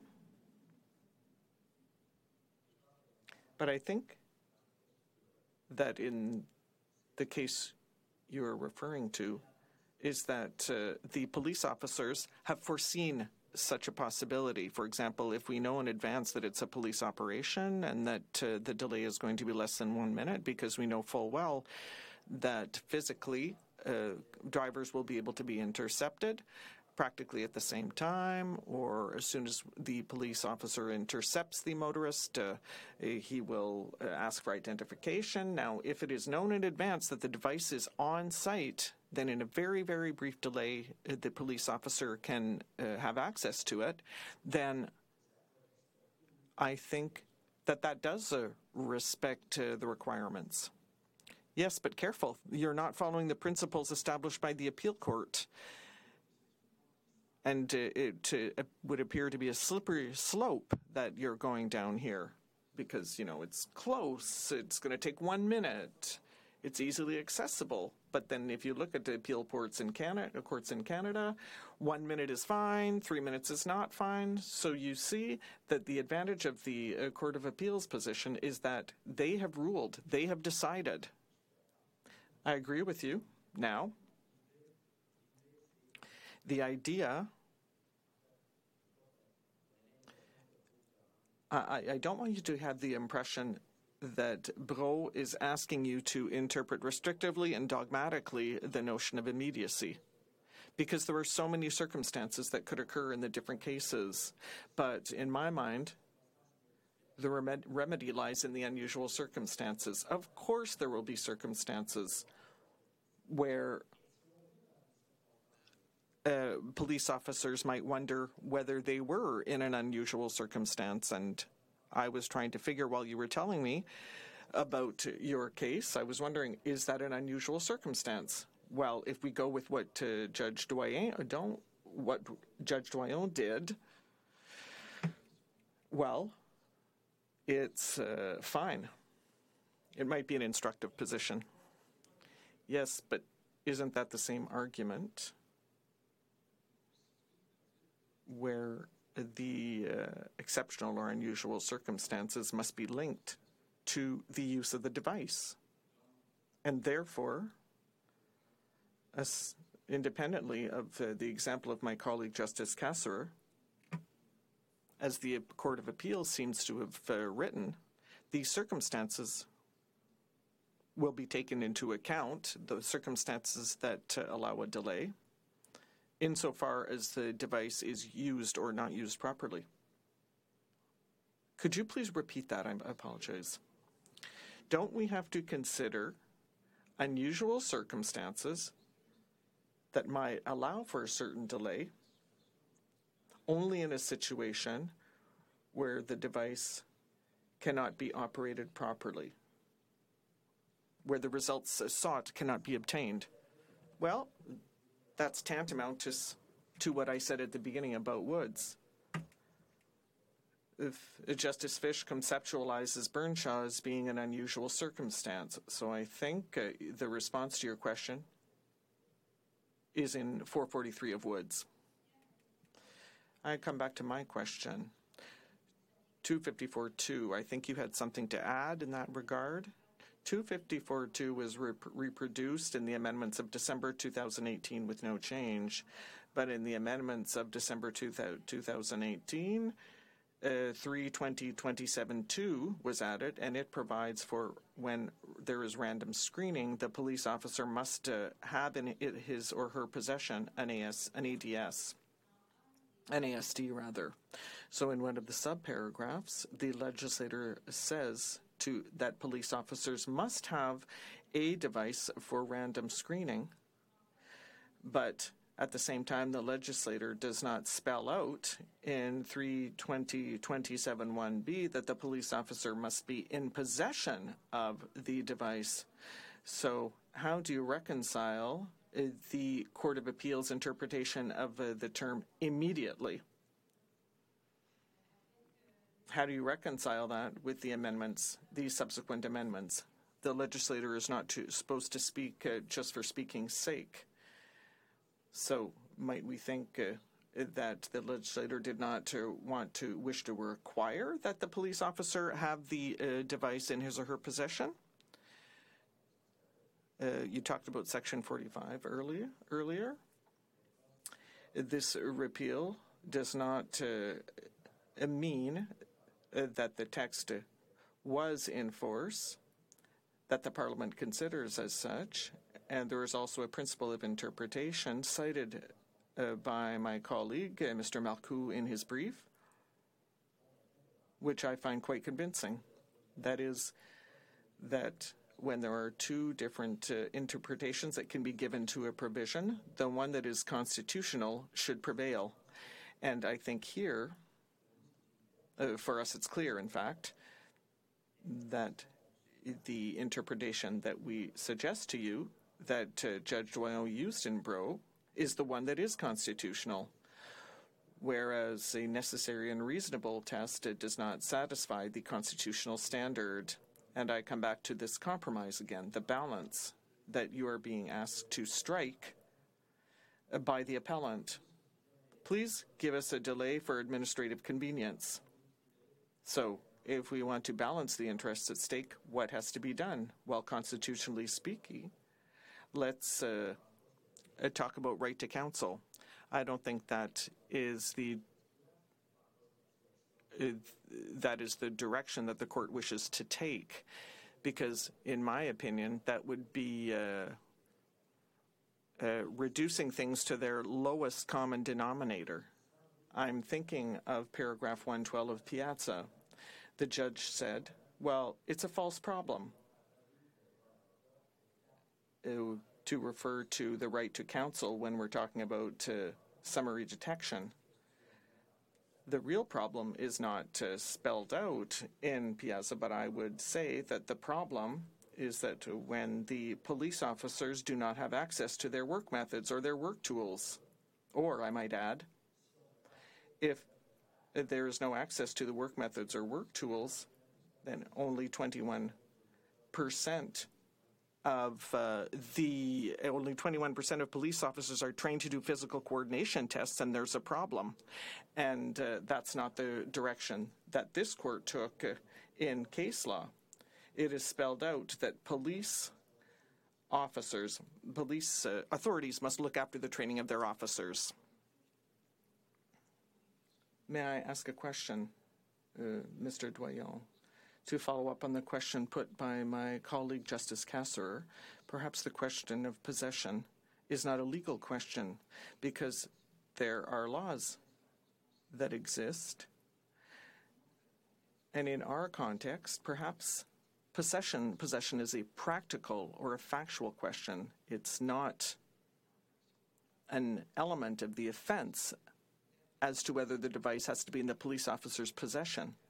Perhaps that is sufficient to satisfy the obligation of immediacy, but it's not necessarily required. Perhaps it's sufficient in a practical sense, but it's not necessary. It's not a question that is linked to the legislator's wording. So perhaps it's uh, practical versus legal? I agree. I couldn't have put it better.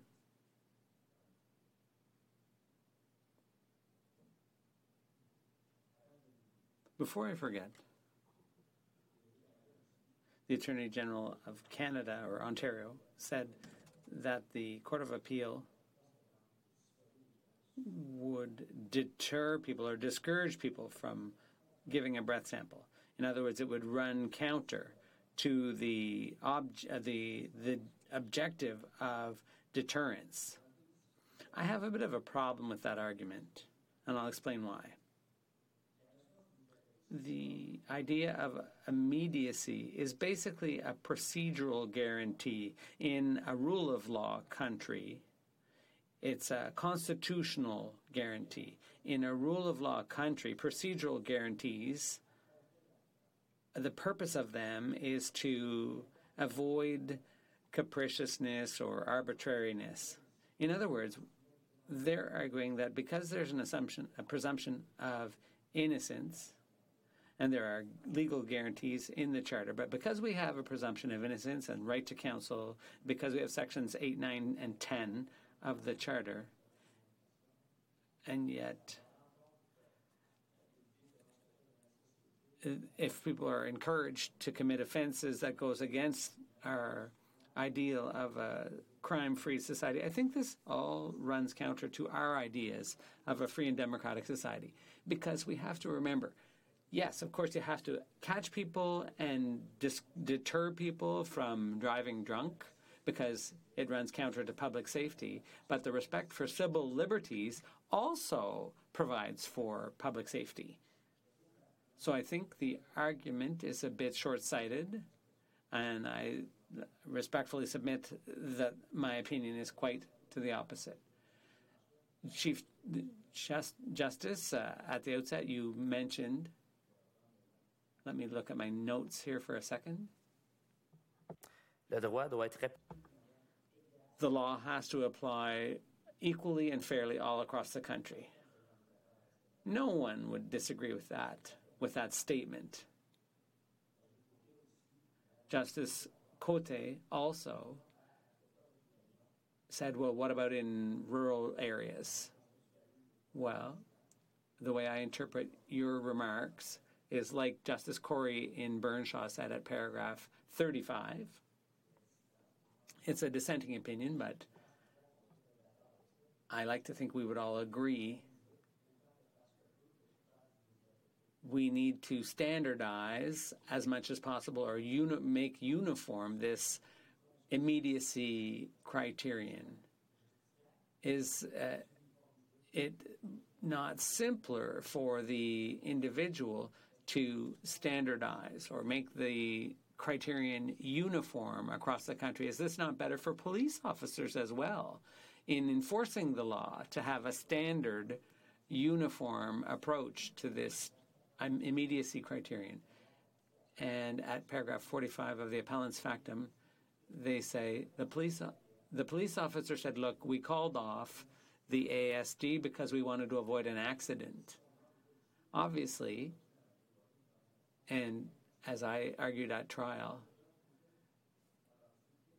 it's impossible, on the one hand, to task the police with detecting drunk driving, but at the same time saying, telling them, do it as quickly as possible in the name of civil liberties.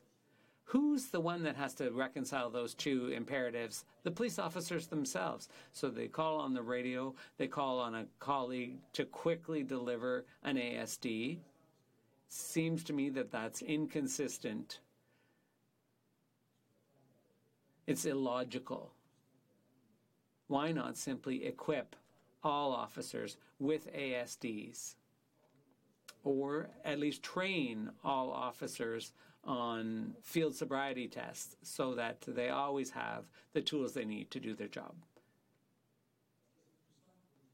Wouldn't it be simpler for the courts, too?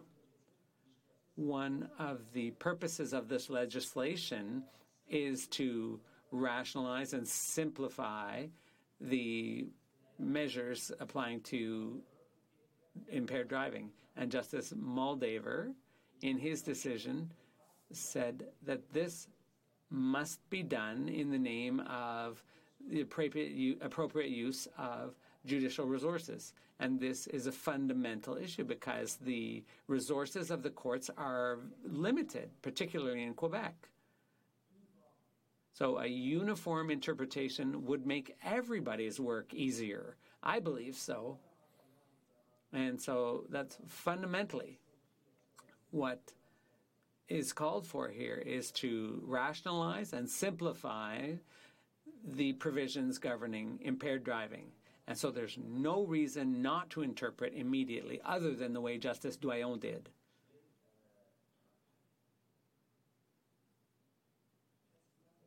I'm almost finished. You gave me one hour. Well, I'd just like to be sure that I understood you correctly. Would you agree that exceptional circumstances do allow for a short delay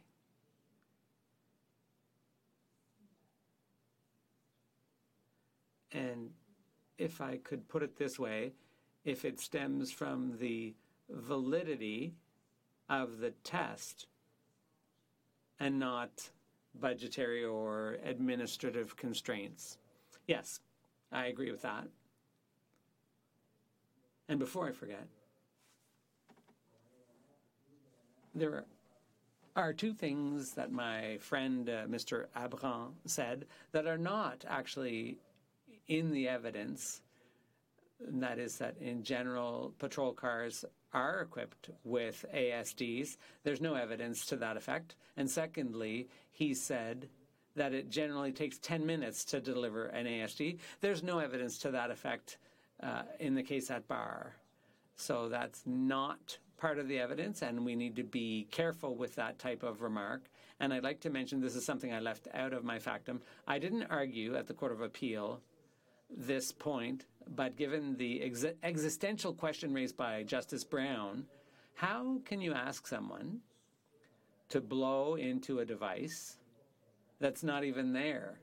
How can then they then be accused of a criminal offense when on the facts it was an imp- impossible demand? There, was no device to blow into. Well, Mr. Breault refused immediately to provide a breath sample. He didn't know there was no device present, and he didn't know why there wasn't one there either. He didn't know how long he'd have to wait for a device to arrive. He quite simply refused. He had no intention of complying with the order. Maybe it makes no difference in the case at bar but you're raising legal issues that we can decide. But at the end of the day, what difference does it make to this decision to convict or not convict Mr. Breault? Well, to come back to the expression of Justice Doyon, if the idea is to broaden the criminal responsibility, well, that can be done. But I don't think that's what the courts uh, have instructed us, and the Supreme Court have in, instructed us. I think it was in the Shock decision in the 80s, so it's it's nothing new. Mention was made earlier of transparency. Justice Brown, you yourself suggested that there might be a problem of transparency here in a situation where the accused or the suspect is put in a situation where we're going to ask you to give a sample, but why not tell the person that, well, the order might become invalid because we've asked for the device to be delivered and it may or may not arrive in 10 or 15 minutes. The evidence on the in this case was 10 to 15 minutes, not just 10 minutes, 10 to 15 minutes. Oh, okay. I think you mentioned paragraph 61 of Justice Doyon's decision. How can anyone disagree with that? The idea is to rationalize the system, but this would be an example, a classic example of uh, the opposite, quite the opposite. Thank you very much. Thank you. Marie-Pierre Boulet.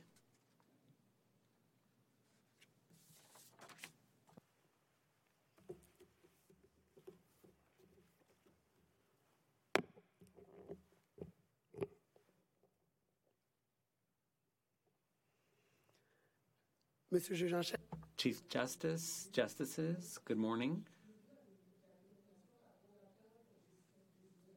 I'm going to refer to my organization as LACAD, which is the Quebec Defense Bar.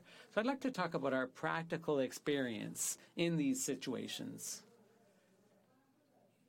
in connection with the case uh, at bar there's the whole issue of suspending the right to counsel, and that's what we're particularly concerned about. And I'd like to repeat what the appellant said and what Justice Brown said a bit earlier about transparency, or the fact that the individual should be informed of the full facts of the situation.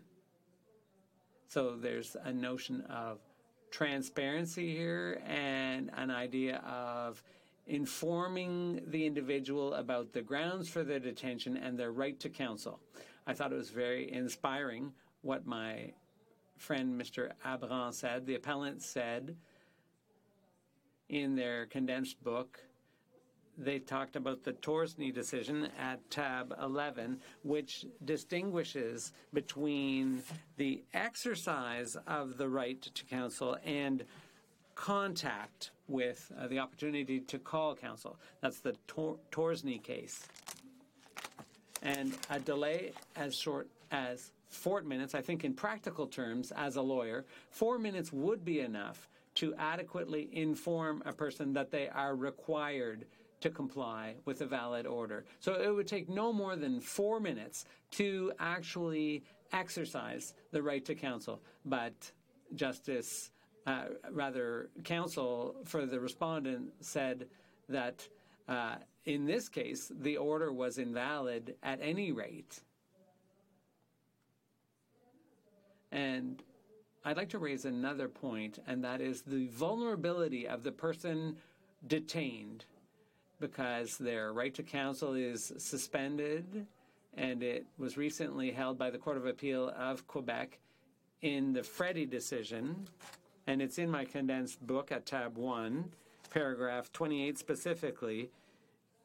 It talks about the criteria for exercising the right to counsel, and it talks about the vulnerability of the detained individual.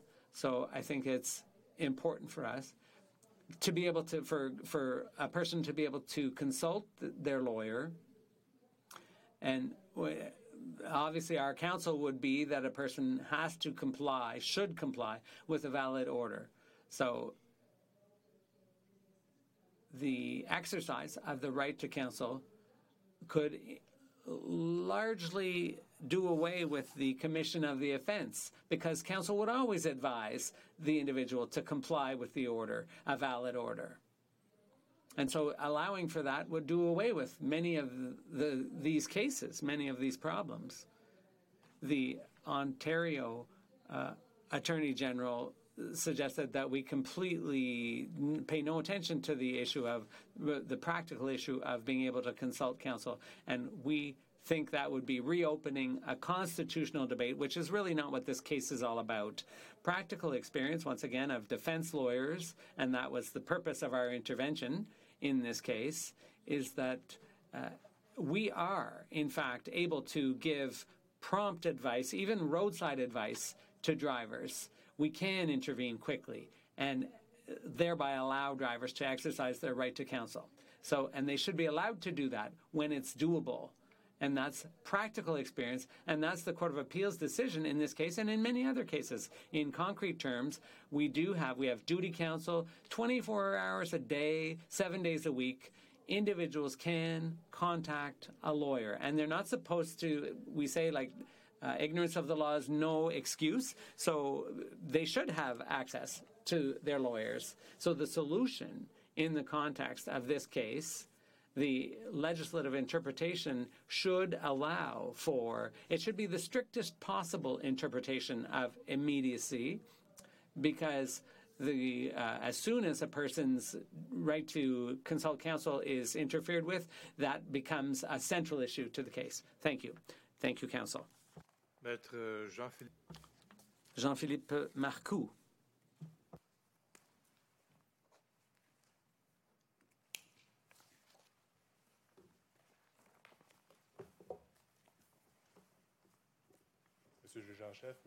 Chief Justice, Justices, good morning.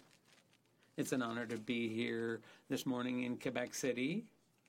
Uh, we, we appreciate your being here.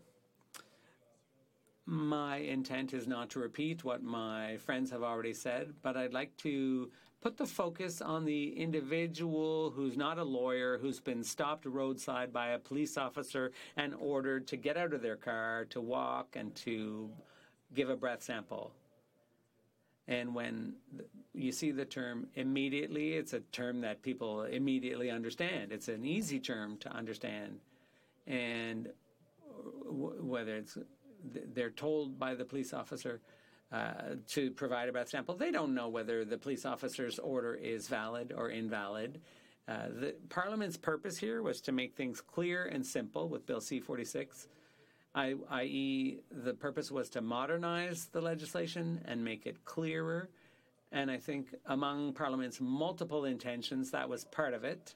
And when you look at the current legislation and you compare it to the previous version, and you'll see this at tab two of my condensed book, Parliament intervened to change the term forthwith in English to immediately. So a change was made a change to make the legislation consistent with the case law of this court in Woods and Bernshaw and Woods and Thomsen. So the idea of Parliament was to simplify the legislation and make it consistent with the state of the law, the state of the case law, so to say that nothing changed, no, that's not true. We have to pay close attention to terms that change, but that doesn't really change the state of the law. It just confirms it for the benefit of individuals and for the police. A term as simple as immediately should be interpreted in the same way across the board. Now, there are exceptional circumstances, and the case law allows for that to ensure that the result is reliable, that there's a proper analysis. So the idea was to crystallize the reasonable and probable grounds so that police officers can proceed with their work.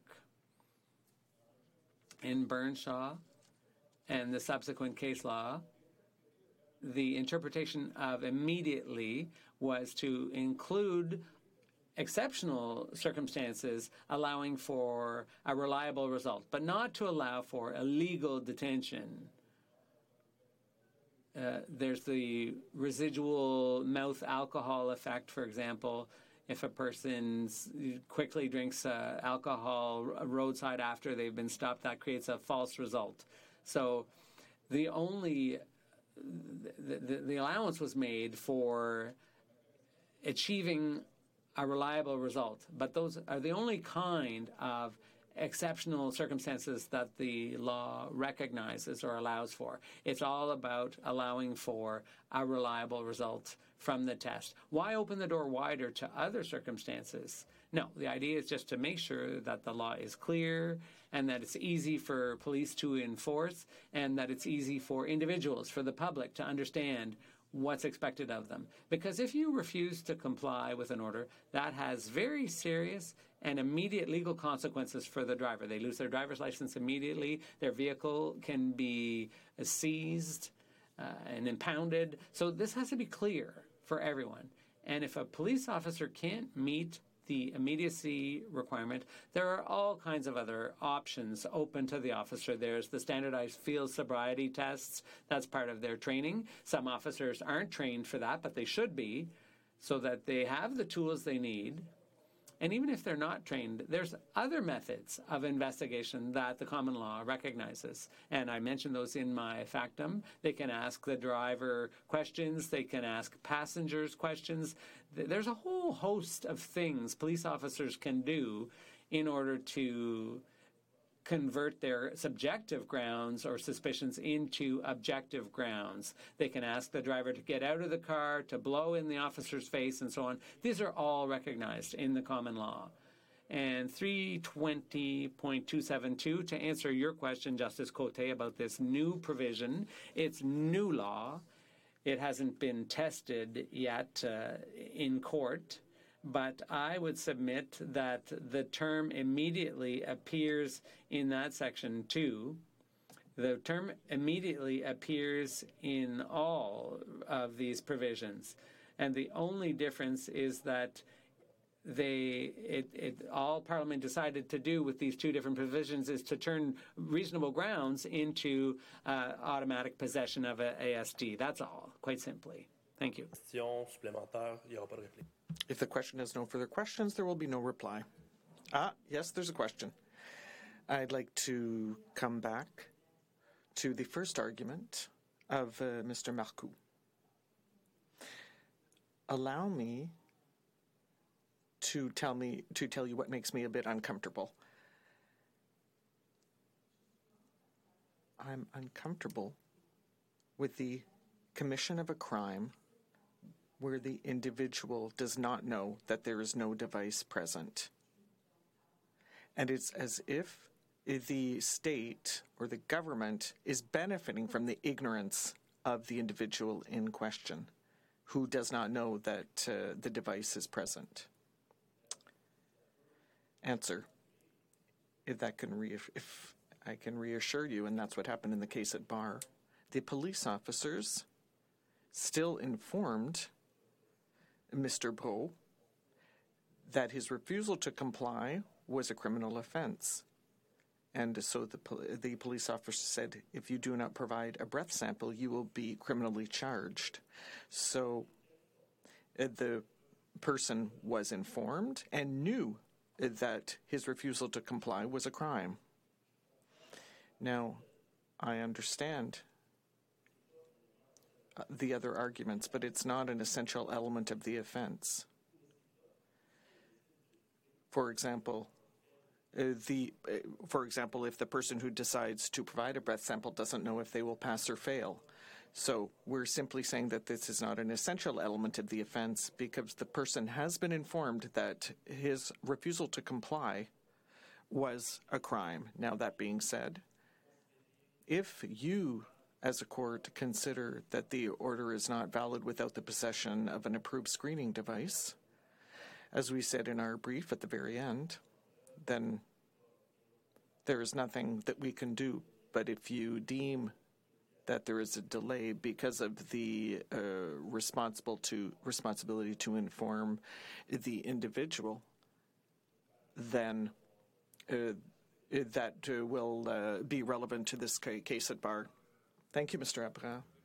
So I would like to thank uh, all the counsel for their arguments.